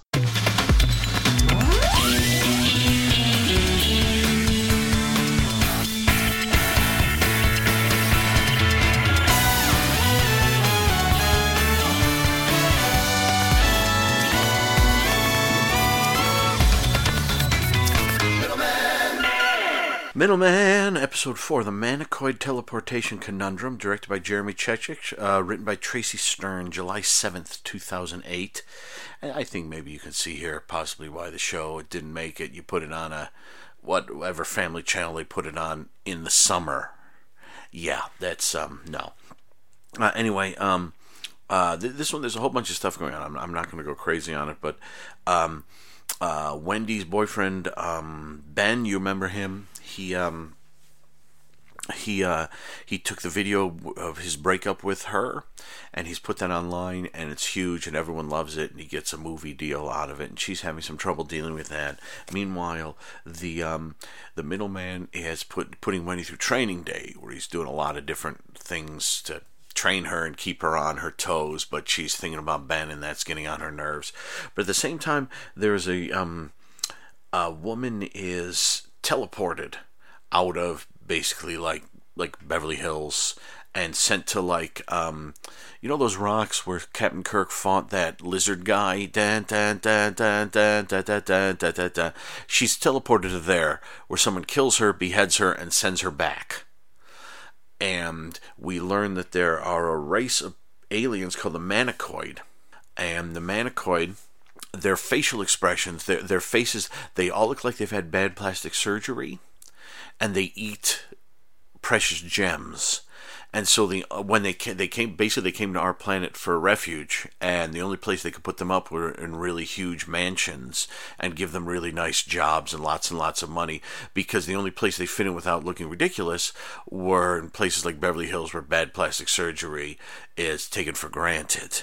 But someone is hunting them and Wendy's having trouble dealing with her breakup. Well, not dealing with that breakup that Ben pulled off. And the middleman is trying to keep everything together and keep everything flowing while keeping Wendy's back. And so is Lacey, and so is Noser. So there's a lot of stuff going on in this episode, and I think um, I think uh, I think we talk uh, for a while about it. Let me let me let me give you this. Middleman, episode four, the Manicoid Teleportation Conundrum. And I'm here with the great Kiki writes Kristen Hawes. Kristen Kiki, how are you? I am doing so well. So happy to be here talking about Middleman. How are you, Dan? I'm doing good. I'm doing good. I, I, I, I I'm gonna I'm gonna have us dive right into this one. What what did you what did you think of this one? Um, my biggest takeaway is that Ben is a doorknob and Wendy should totally let Middleman punch him in the nose. Like, talk Yeah. about the worst boyfriend and the worst ex boyfriend ever.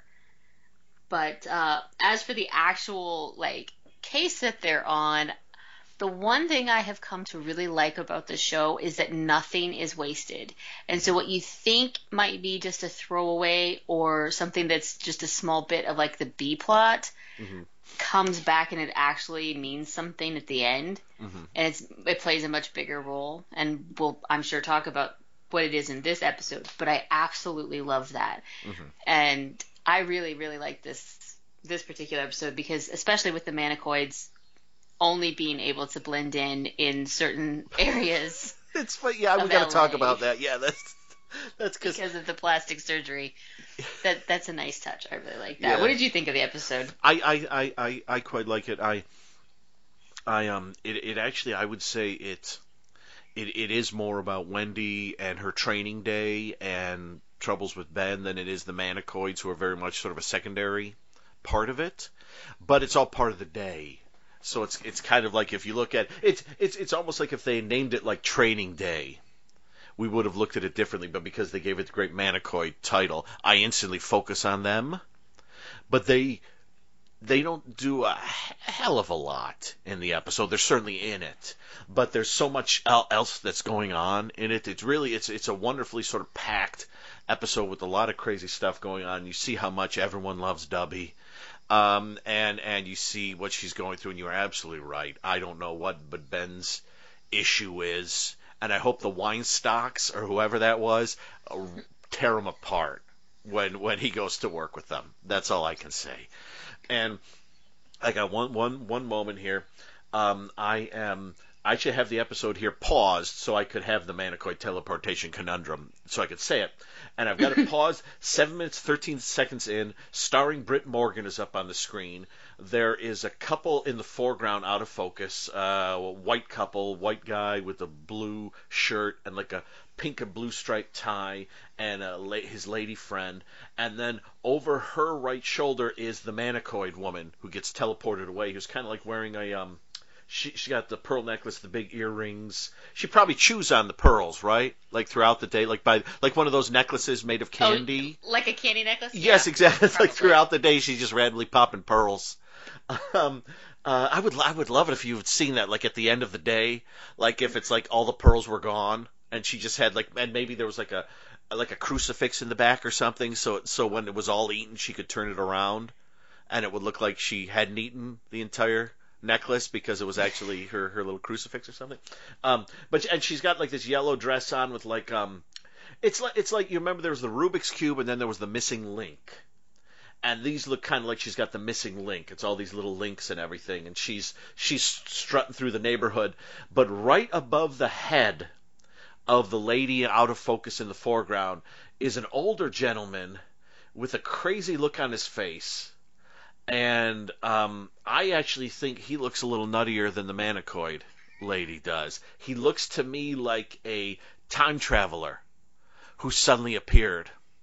And maybe maybe if the show had gone on, they would have tied this episode. I mean, some, he looks like some sort of crazed time traveler who's kind of appeared, and he's like, I don't know what's going on. I don't know where I am, but I get the feeling that the story has nothing to do with me. Damn it! And so so he's he's going to be out of it. In fact, in fact I'm going to hit play, and he's there.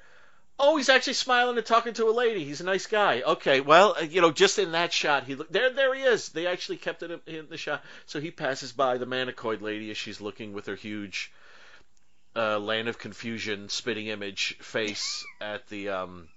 Oh, and she's getting beamed up. Okay, no, I'm not gonna. I'm not gonna um t- tell you tell you what's going on. But it's funny. I thought that guy when I saw his face, I really thought he was like a, a time traveler who had suddenly appeared there. Uh, you know, from one million years in the future, and it's like like time crimes or something. He's completely lost. But he's not. He's okay. He's a nice guy walking with a lady friend of his. So um, uh, what else? What what what else about this episode? Um, because there's a lot. There's a lot because it's like we have the training day, we have the manicoids, and we have the breakup, and it all interweaves together. And great. And sorry. I like uh, the thing about the the breakup thing. Besides the fact that Lacey and Nozer are trying really hard to help Yeah. Wendy cope with her breakup, and Wendy is like, "I'm not coping because I'm fine with this." Mhm. She's just in firm denial, according to Lacey, and she's on the verge of a breakdown. And when they go to the Yes. middleman office, Yes. she's like, "This is where you're gonna have it," because it's so depressing. Yes.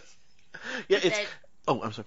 well, she points out that um, that with their her other breakups, Wendy nursed her broken heart Yes. with Italian zombie movies, Yay! and I thought that is just a great way to nurse a broken heart. Yes. I no, ten out of ten, no notes. I love that. yes, I absolutely, I absolutely love that. When when I heard that, and then well, we we can mention later on, or we can mention now, yeah, that they mentioned watching a, a Lucio Fulci zombie film from 1979 at the end of it, which is which is great because in in '79 Fulci did Zombie uh, Zombie Two, which was um, Dawn of the Dead was zombie in Italy, and he did Zombie 2, and they made it super quick. Uh, We now know it as Zombie. It was also known in Italy, I think it was Zombie Flesh Eaters. Um, they call it, on this one, they call it Island of the Flesh Hunters? Island of Island of the Flesh Eaters. Island of the Flesh. Okay, all right. Which is which? Which isn't quite a movie. There's Invasion of the Flesh Hunters. There's Island of the Fishmen, and of course Zombie Flesh Eaters. But I'm sure th- this is slightly different. This isn't completely like our world. It's slightly different. Lucio Fulci is probably spelled. di- There's probably a Y in there, or Maybe something. it was a remix. It could have been, yeah. It could. I mean, and and here's the thing: Zombie was one of those movies that, um, um, you know, if you tell people that oh, zombie, and you say it's it's actually Zombie Two, people get confused. And why shouldn't they get confused? Because it's confusing. But Zombie is one of those movies, like Invasion of the Flesh Hunters, that has a whole slew of titles. And when you actually look at the titles, like also, what is it? Don't open the window. Breakfast at Manchester Morgue. The Living Dead at Manchester Morgue is another one. Is that Italian though, or is that Spanish? ah crap, I forget. I'll say it's Italian.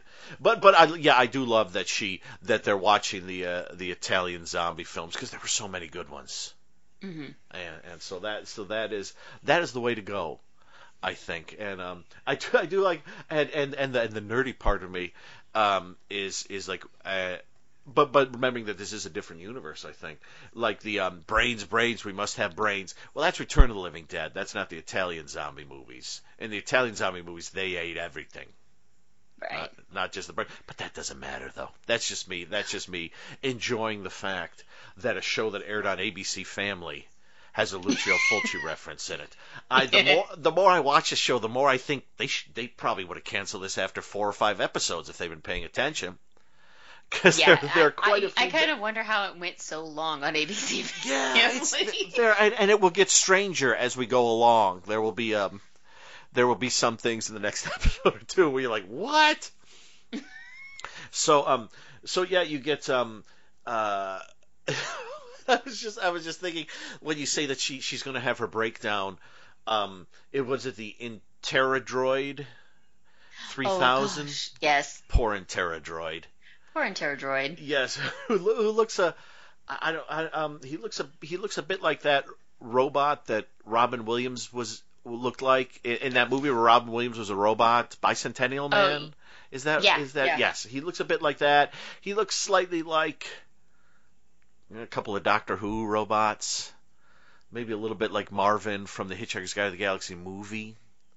Um, but, but but there is a just a great, very um, Zucker Abrams Zucker style thing where Ida and, and the middleman are talking about her, and um, of course Ida's the first thing when she sees um, uh, uh, Dubby uh, in, interviewing in Terradroid is did she plant weed on the suspect yet? but but as as he's talking to Ida in the background, you see Wendy beating the hell out of the Terradroid, actually throwing its head into the room in the end. So that's her having her breakdown, and I, Well, I would have done the same. I, I did like too that the entire time that's happening because it's happening behind middleman Uh, while he's talking to Ida, so you only see it on the screen, and he's standing there saying that no, um, her breakup's not going to affect her, and she's a professional and she'll be able to get through this and all of that stuff, and it's going on behind him, and then she kicks that head in there, and he's like, oh, and it's great too because the uh, they do that thing where during the closing credits they show like extra snippets of certain scenes, and they show more of uh, Natalie Morales um, trying to coerce. Or sometimes at one point she jumps up on the desk next to the Interadroid, kind of like giving giving him the big eye, you know, sort of, kind of, uh, and that doesn't work on Interadroid. Um, and I will say, if I may, if I may say this, I, I just noticed this as they had this playing here, and I, I, I don't think this was me being a perv. Um, in the in the opening scene when the middleman calls her, she's in bed, and he says, um, "Come to the place." I forget the name of the place, um, the restaurant, but um, oh, it's just the rendezvous point. the rendezvous come to the rendezvous point and- and she's trying to figure out where it is and she's using code and all this sorts of great stuff and um and the and and, and in the middle of this I just got to say I forgot that the middleman the um the uh where they park their car sort of reminds me of a bigger version of where the Green Hornet and Kato used to have their car Yes. because we're we're pretty well versed here on, on Green Hornet and Kato um Yes. but uh, but I will say when when when uh, Dubby hops out of bed in her PJs, I could and I, I I don't mean to sound like a perv, but I was just watching it. I could have sworn I saw a little plumber's crack.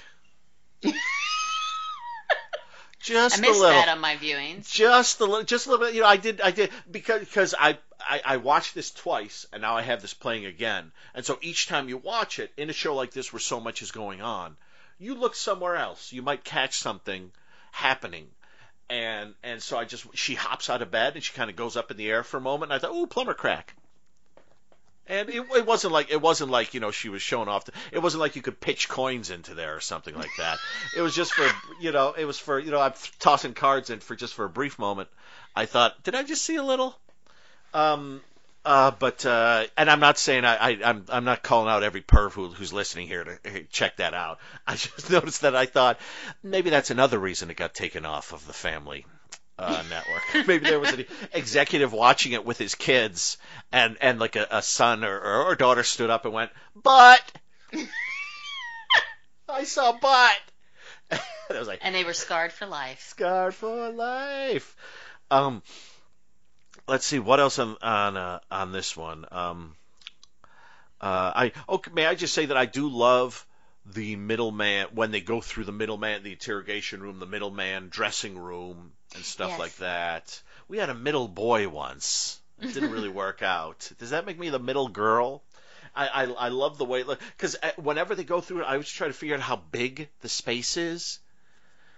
Um, you know, because I'm used to watching Doctor Who, where you know they'll have one hallway that they'll walk up and down and redress it over and over again. So in these, I, I try to see like how long, because there's one point where they like walk down a hallway and then kind of go to their right slightly and go down another hallway, but and you could still see the first hallway they were in when they had to kind of go around a corner a bit.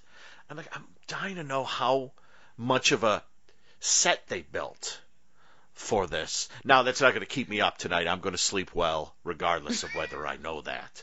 But um, but it's it's I, I love to see I love to see stuff like this. Um, but any, anyway, I'm sorry, I'm, I'm yakking away. What what else do you have on this one? Um, well, okay. So, in going back to the breakup, because Lacey's trying to help her with this and keeps coming up with worse stuff as it comes along with the um, because she keeps finding more stuff about Ben and online and saying, oh, you put she first he posts posts it to all these web sharing sites and then later she comes back with he's got this Yes. film deal and stuff. And in between that, she's trying to help her cope. And when they go to the office, her and Noser, and she's like, "Here's some of Ben's stuff, and here's his PSP that Noser wants." and he's like, "You know, you could dr- you could uh, drown it." Mhm.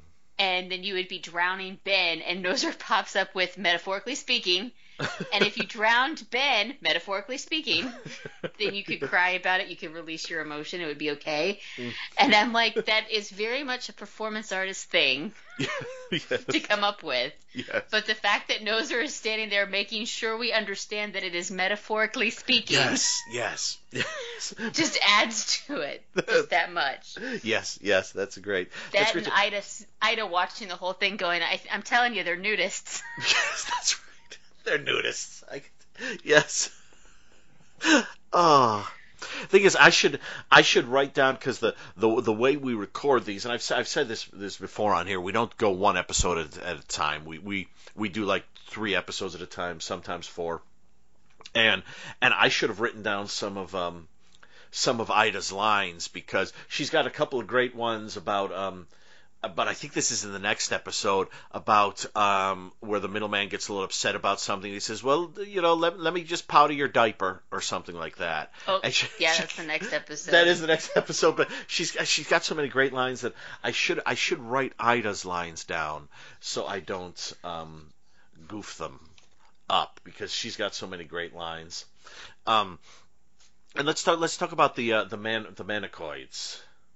Um, Yes. they're it, it, it's it's interesting because when you when you um when yeah when you you see the first lady obviously the the first lady not you know the the first lady? I mean the first lady who's the first manicoid lady. Um the um uh you, you you see it and you know exactly what they're doing. You know you know you know it's like they're they're making fun of the people who get ridiculous plastic surgery.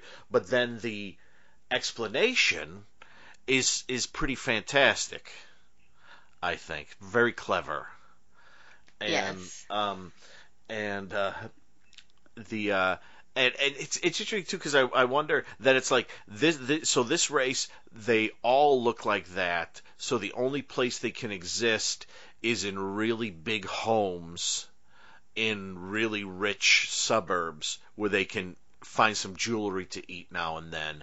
And I'd hate it if there was like an alien race who came to us for help and they were kind of grubby and were maybe a little smelly and kind of wore clothes that weren't the nicest looking because we just put them on the street and say but maybe they wouldn't mind it. Maybe that's what they were used to. But it, but it's funny that there is a specific race of aliens who came to us for help and the way we help them is give them absolute extravagance that Yeah. 98% of the world doesn't have. Now, maybe they are contributing. I'm sh- they're probably contributing something. They don't say they are. They just say they came to our planet for help. And this was Right. the only way we could hide them. But I like that concept that there might be that like it, the next time you walk by a homeless encampment, those could all be aliens who just happen to look homeless and don't have hygiene like we do. Whereas to even the next, whereas the manicoids are the exact opposite. They have we have to live in absolute wealth because that's the only way we can exist properly. Well, it's, it's the only way they could. Okay. Yeah, it's the only way they could blend in is by looking like plastic surgery victims, and where are you going to find that? Not Exactly. with the poor people. They're going to yeah, be with these rich people who don't know what to do with their money because they have too much of it. so they, you know, mangle their faces. I, I do wonder if like in in a house like we see that the, that couple living in, they mentioned that the like the sisters there too. I do wonder if it's sort of thing like maybe like in a house that huge, there may be like ten or twelve of them that live there. You know, it's not just two or three of them. Like whole families. Yeah. Yeah, yeah. It's it's it's, it's sort of you you know maybe it's like well we can't you know we can't you know uh, we, we we can't give you every single mansion in L.A. we, we could or maybe we, they did. We could have well, maybe, yeah. I mean, I mean, because I know like when I used to do extra work, like the studio. I don't know. I imagine they still do this, but like the studios, like some of them used to own. Um, and this was 20 years ago, but there was like a mansion that one of the studios used to own up in the hills, and so when they needed a mansion, they would go there, and like there's this one mansion in um uh, the the Columbo episode, the the the the first regular one with Jack Cassidy, right. you know, where he Um, kills Marty Milner. Murder yeah, by the book. Murder by the book. Uh, the oh, the sequence in that where Columbo follows him into his house and he's looking at his mail. That hallway, that living room, that was like one of the studio mansions in the in the Hollywood Hills because you see that hallway in at least one other, if not two Columbos, and you see it in other like mystery movies and things like that. That that opening hallway and that space, that's an actual proper mansion. And so so I, I like the thought that maybe the government like, okay, well we got a few mansions up there, so you know there are 50 of you, we can may- maybe put seven or eight in each, and um. I, I, I don't know. I, I mean, they're, they're an interesting race because we they're not particularly I mean they're they're getting killed obviously, but they're not particularly a sympathetic race. You don't you don't particularly like them. Um and um I mean it's it's, because they because of their their faces. It's it's a little tough. You you can see like you can see Dubby and and even even the middleman a bit like when they tell the couple that the sister has died. Um, you you can see them struggling with. I feel compassion for you, but I also kind of want to giggle at you. yeah, because they're they're like they're obviously sad Yeah. that their sister's been murdered, but because they have the plastic surgery faces and they're so frozen with that fixed expression, it's not like coming through. So they're like smiling while they're they're uh, Yes. you know s- crying about it, and it makes for a really odd, odd experience. Yes, you, you, you, you don't quite know how to take them in, and the fact too that they eat like they eat a fa- eh, eh, Doctor Newleaf eats a Fabergé egg, Yes. and a Fabergé egg. I mean, a Fabergé egg is more than the property I live on right now costs, and, and so the fact that he eats it in like ten seconds, you're like, huh, this is an interesting. It's a, it's an interesting race, and I, I love the fact that we are as Earthlings are so willing to help. Yes. but I, although I will say this, um, uh, their language leaves a lot to be desired. It's all, it's all, what is it? It's stuff like tick tock, tick mock, tick back, tick back, tick, and it must, there must be a lot of nuance Yeah. in those syllables. I wonder what their grammar looks like. yes, yes. I'd like to see one of those. Remember eh, eh, when when I was in school, uh, they used to do sentence diagrams. I'd love to Ah, see one yes. for the Dak Doc Tick Tock, and see where it goes. See where that leads. I bet I, us. c- I bet I could do it. Yeah, I, I was I think uh, really could. good at diagramming sentences. I bet I could I could get the hang of it. I think you could. Um, so yeah, they're, they're an interest. They're an interesting race because um, um, they're um, it, it's it's it's tough to gauge them because they never seem sincere, even when they are, and and so it's tough to tough to talk to them. And it's it's it's it's the I I again I, I, I again as I mentioned the guy who I thought was a time traveler. Maybe there'll be a future episode where we see the the Manicoids again. Uh, You know, may, maybe, Maybe. I mean they're only twelve. I can't, you know, I can't. But but if there, you know, if there were, if this show ran for two or three seasons, maybe the Manicoids would come back, and we could actually spend some time with them, rather than getting involved in this this case because it's a it's a great gag that they look like people who've had horrible plastic surgery, and we have to put them up at the nice places. And that someone is killing them. The the reason why he's killed is they're being killed is tragic but funny.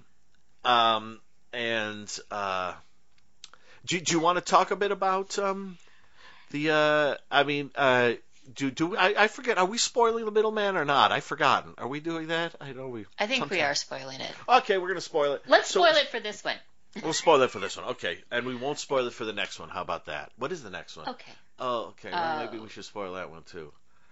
We'll think of one. We'll Yeah. think of one. We'll- maybe we'll, we we'll, won't. we'll- yeah, we'll just we'll, we'll we'll go with the flow. So this flow we're going to spoil yes. because it does come back to what I said about how nothing is wasted. Mhm. And Lacey is watching this uh, TV psychiatrist. What's his name? Dr. Gill. I think it's Dr. Gill. Yeah, right. Is and Dr. Gill? yeah, I think it's Dr. Gill.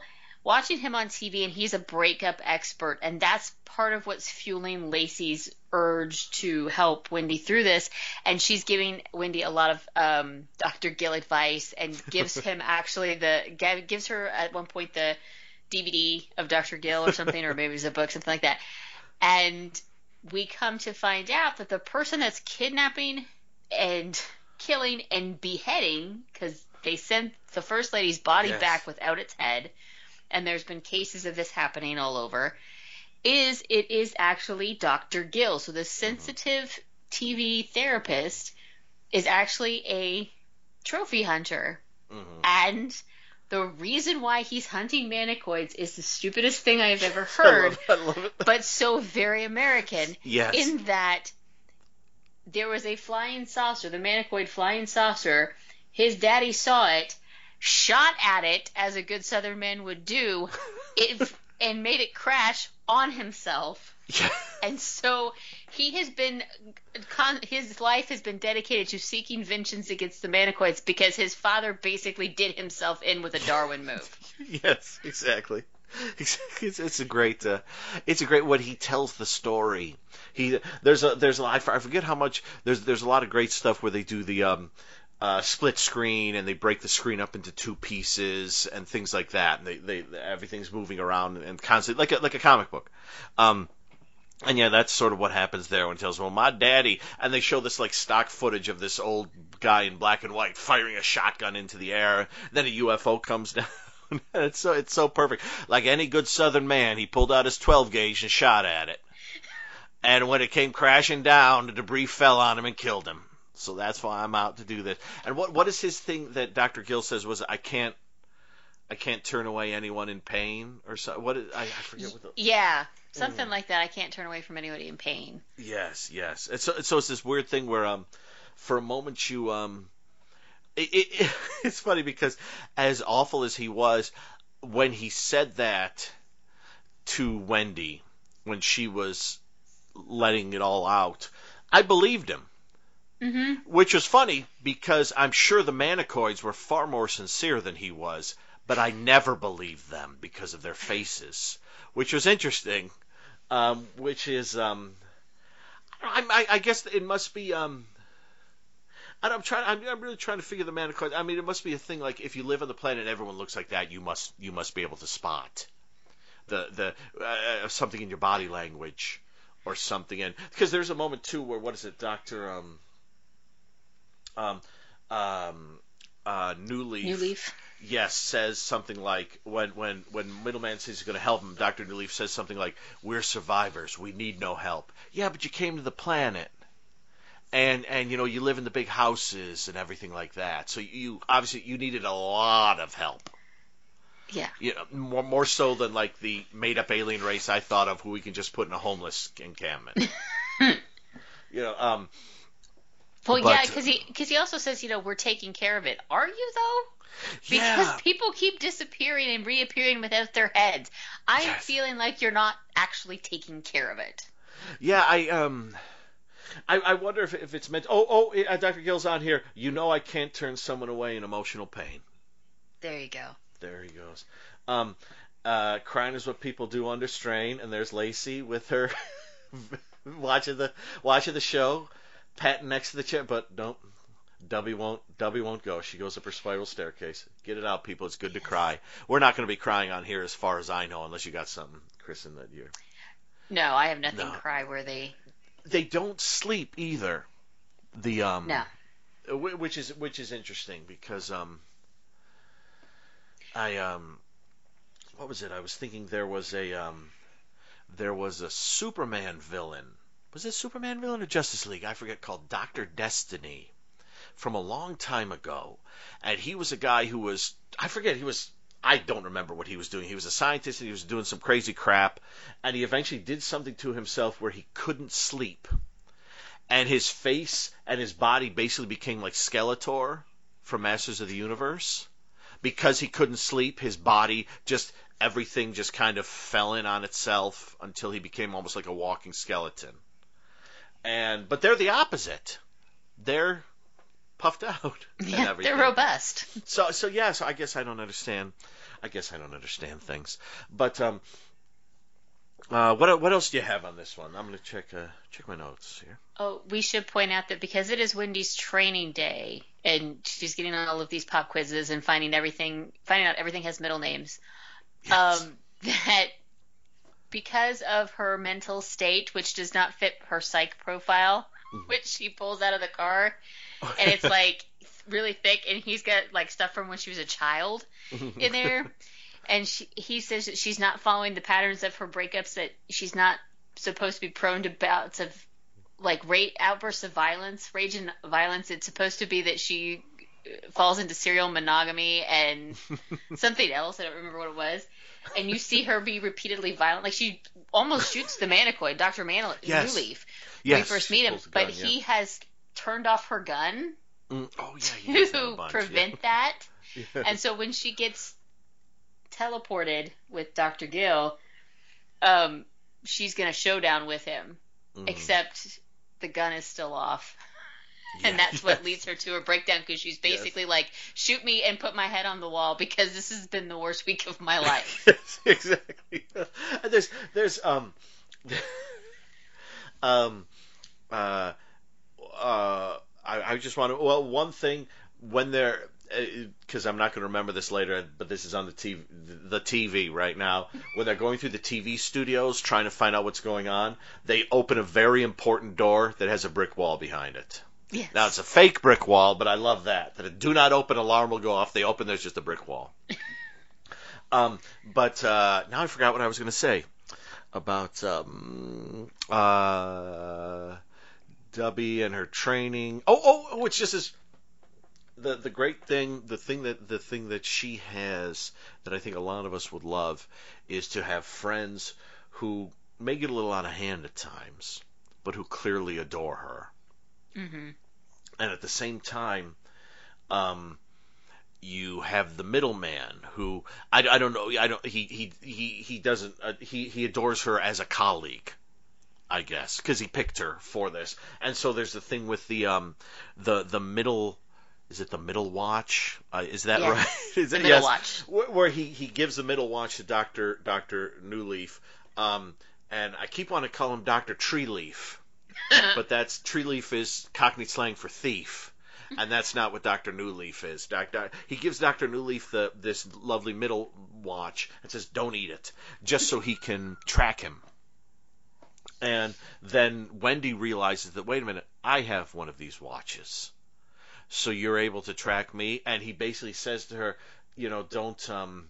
It, it's not really like that. I, I just want you to always know that when we're working together, I always got your back and that's what saves her in the end because she has the watch on and she distracts Dr. Gill long enough for him to come uh, with a bunch of manicoids and save the day because he you know deactivated her gun and he's got a whole bunch of rifles and things. And so so there's kind there's kind of a loveliness there where when she goes home she has Lacey and Noser who who truly love her and she loves them. And when she goes to work her boss is really looking out for her all the way around in a way that very few bosses I've worked with have Yes. done.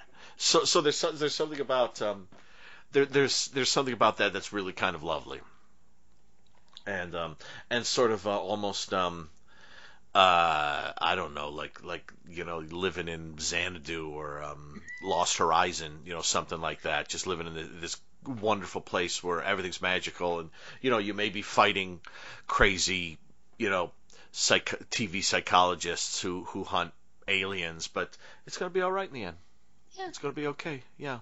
It's going to be all right. And you know what? Your your your ex-boyfriend may have done all this but um you know I think his his film's probably going to turn out to be crap Oh, absolutely. Total Yeah. box office bombs. Absolutely. I mean, I'd like to think if this show had gone the full season, the last episode would have involved the movie and seeing what it was. Oh yeah. And maybe somehow the Weinstocks would have turned out to be aliens who wanted to destroy the Earth or something, and they knew she was a middleman or middle gal, and so they were using somehow used the footage of her to do something or other to compromise the middleman uh, headquarters or something like that. See, that that's to me. oh, that would have been thrilling. I would have loved that. Wouldn't that would have been great if they like showed the movie and and uh, like the movie hit a certain point where something happens in the movie and then like everything in the middleman headquarters like shuts down.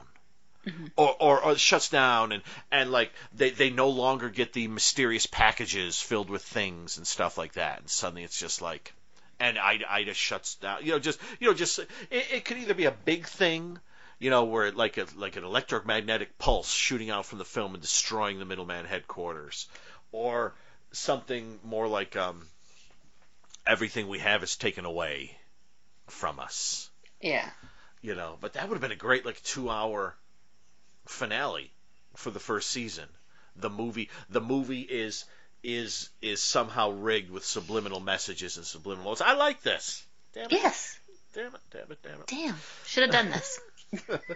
So, uh, so what else? What else do you have on this one? I think, um, I mean, apart from uh, saying lines, I love. Um, I, uh, I, I think, I think I've, I kind of covered it. It's, it's quite, it's quite a fun episode. That, um, uh, and I'd, I'd like to see the Manicoids more, just to see if, um, I, I can feel a little more compassion for them because at moments I almost do, but I never quite do.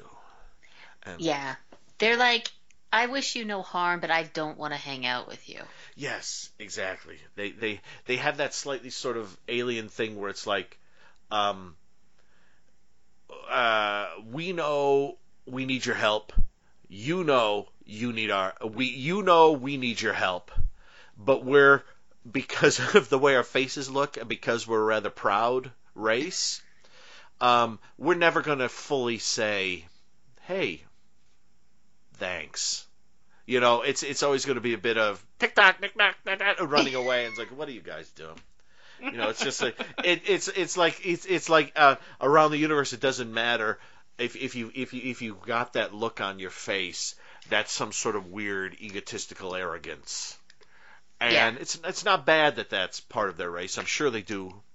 I'm sure they've done a lot of great stuff, but um, I don't know. I'm just, I'm just kind of fascinated with them, and I'd love to learn more about them. I don't think we do. Yes. No. I don't think so. So, so what else do you have? You have anything else on this one? I think, I think I'm good. Um, I just want to mention one last thing, and that is Palomino. Yes. The song when Yeah. they when they vanquish Dr. Gill, it starts playing Palomino. Yes. Yes. Yes. Uh, yeah. Oh, yeah. There. Oh, yeah. It just happened on the screen right here. Yep. Yep. Yeah. Uh, That was a nice Clean touch. living was his credo. Justice was his bride. Yeah. uh, saving the day. Yeah, Palomino. Oh, good stuff. There is that. There is a moment too where you get the couple of shots of, um, Wendy in black and white, like putting her clothes on and stuff, hmm which looks like it's some kind of montage, but isn't isn't quite, or is it? Or I am I making that up? Does that happen? I think that happens. I could be making that up, everyone. That could be that could be something. I, I, He I- thought he saw her crack, and now he's just visualizing her getting dressed. the I, I thought I thought that maybe halfway through after um after after she she came home and maybe Lacey was there watching one of the videos there were just some shot, shots where there was like a song playing and there were just like black and white photos of like her just putting on her shoes and getting ready for the day kind of thing. I could be high though. I could be making that up. Um, if I'm not making that up. I'll get back to you. I will get back to you. But um uh so if, did you have anything else? Are you good Uh, yeah, I think I'm good on this one. How about you? Okay. All right, I think I think I'm good. Yeah, it's it's a it's a fun episode with a lot of lot of uh, lot of great stuff going on. Lots of lots of lots of funny moments, lots of weird moments. Um, and and that moment when you see all the animal heads on Dr. Gill's wall, and then you see four of the manicoid heads, is a wonderful sort of oh that's what he's doing, uh, kind of thing. Um, but um, uh, yeah. What so so where where where can we find you online or anywhere? You can find me uh, at akakikirights.com. It is the home of my podcast, Book 'Em Danno, an Old Hawaii Five-O podcast. You can also find me on my blog, kikirightsabout.com. And if you want to f- want my thoughts on manicoids in real time, you can get that by following me on Twitter at kikirights.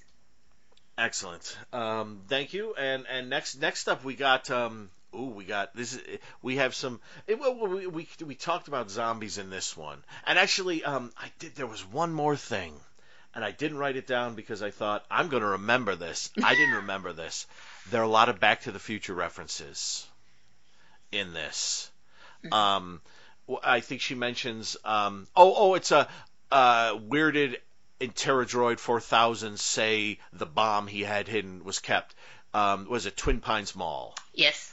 And then there's a moment where they go to talk to some policemen and they introduce. Oh, or is it when they go to talk to the Manicoids and they introduce themselves as I want to say Dr. Emmett Brown and Clara Clayton, Mm-hmm. which is Clara, of course, is Mary Steenburgen from Back to the Future 3. And I want to say they may do a Buford Tannen joke in there too, but there I could be making that up. But there's a lot of Back to the Future references in there, introducing themselves, kind of things and stuff like that.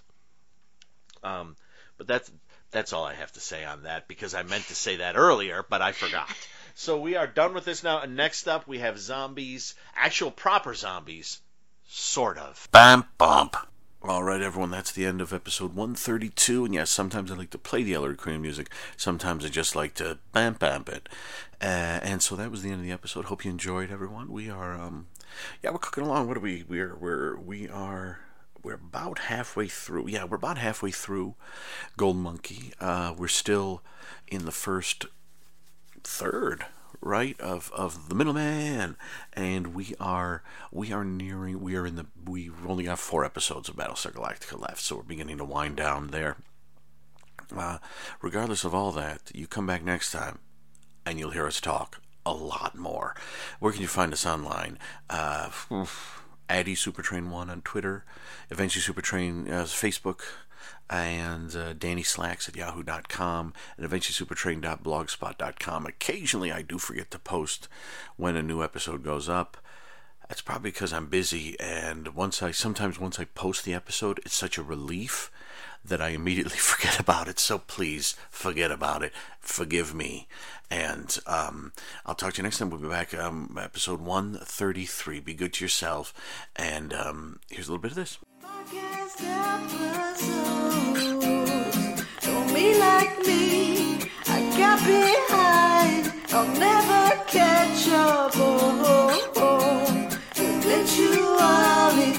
Super trainer.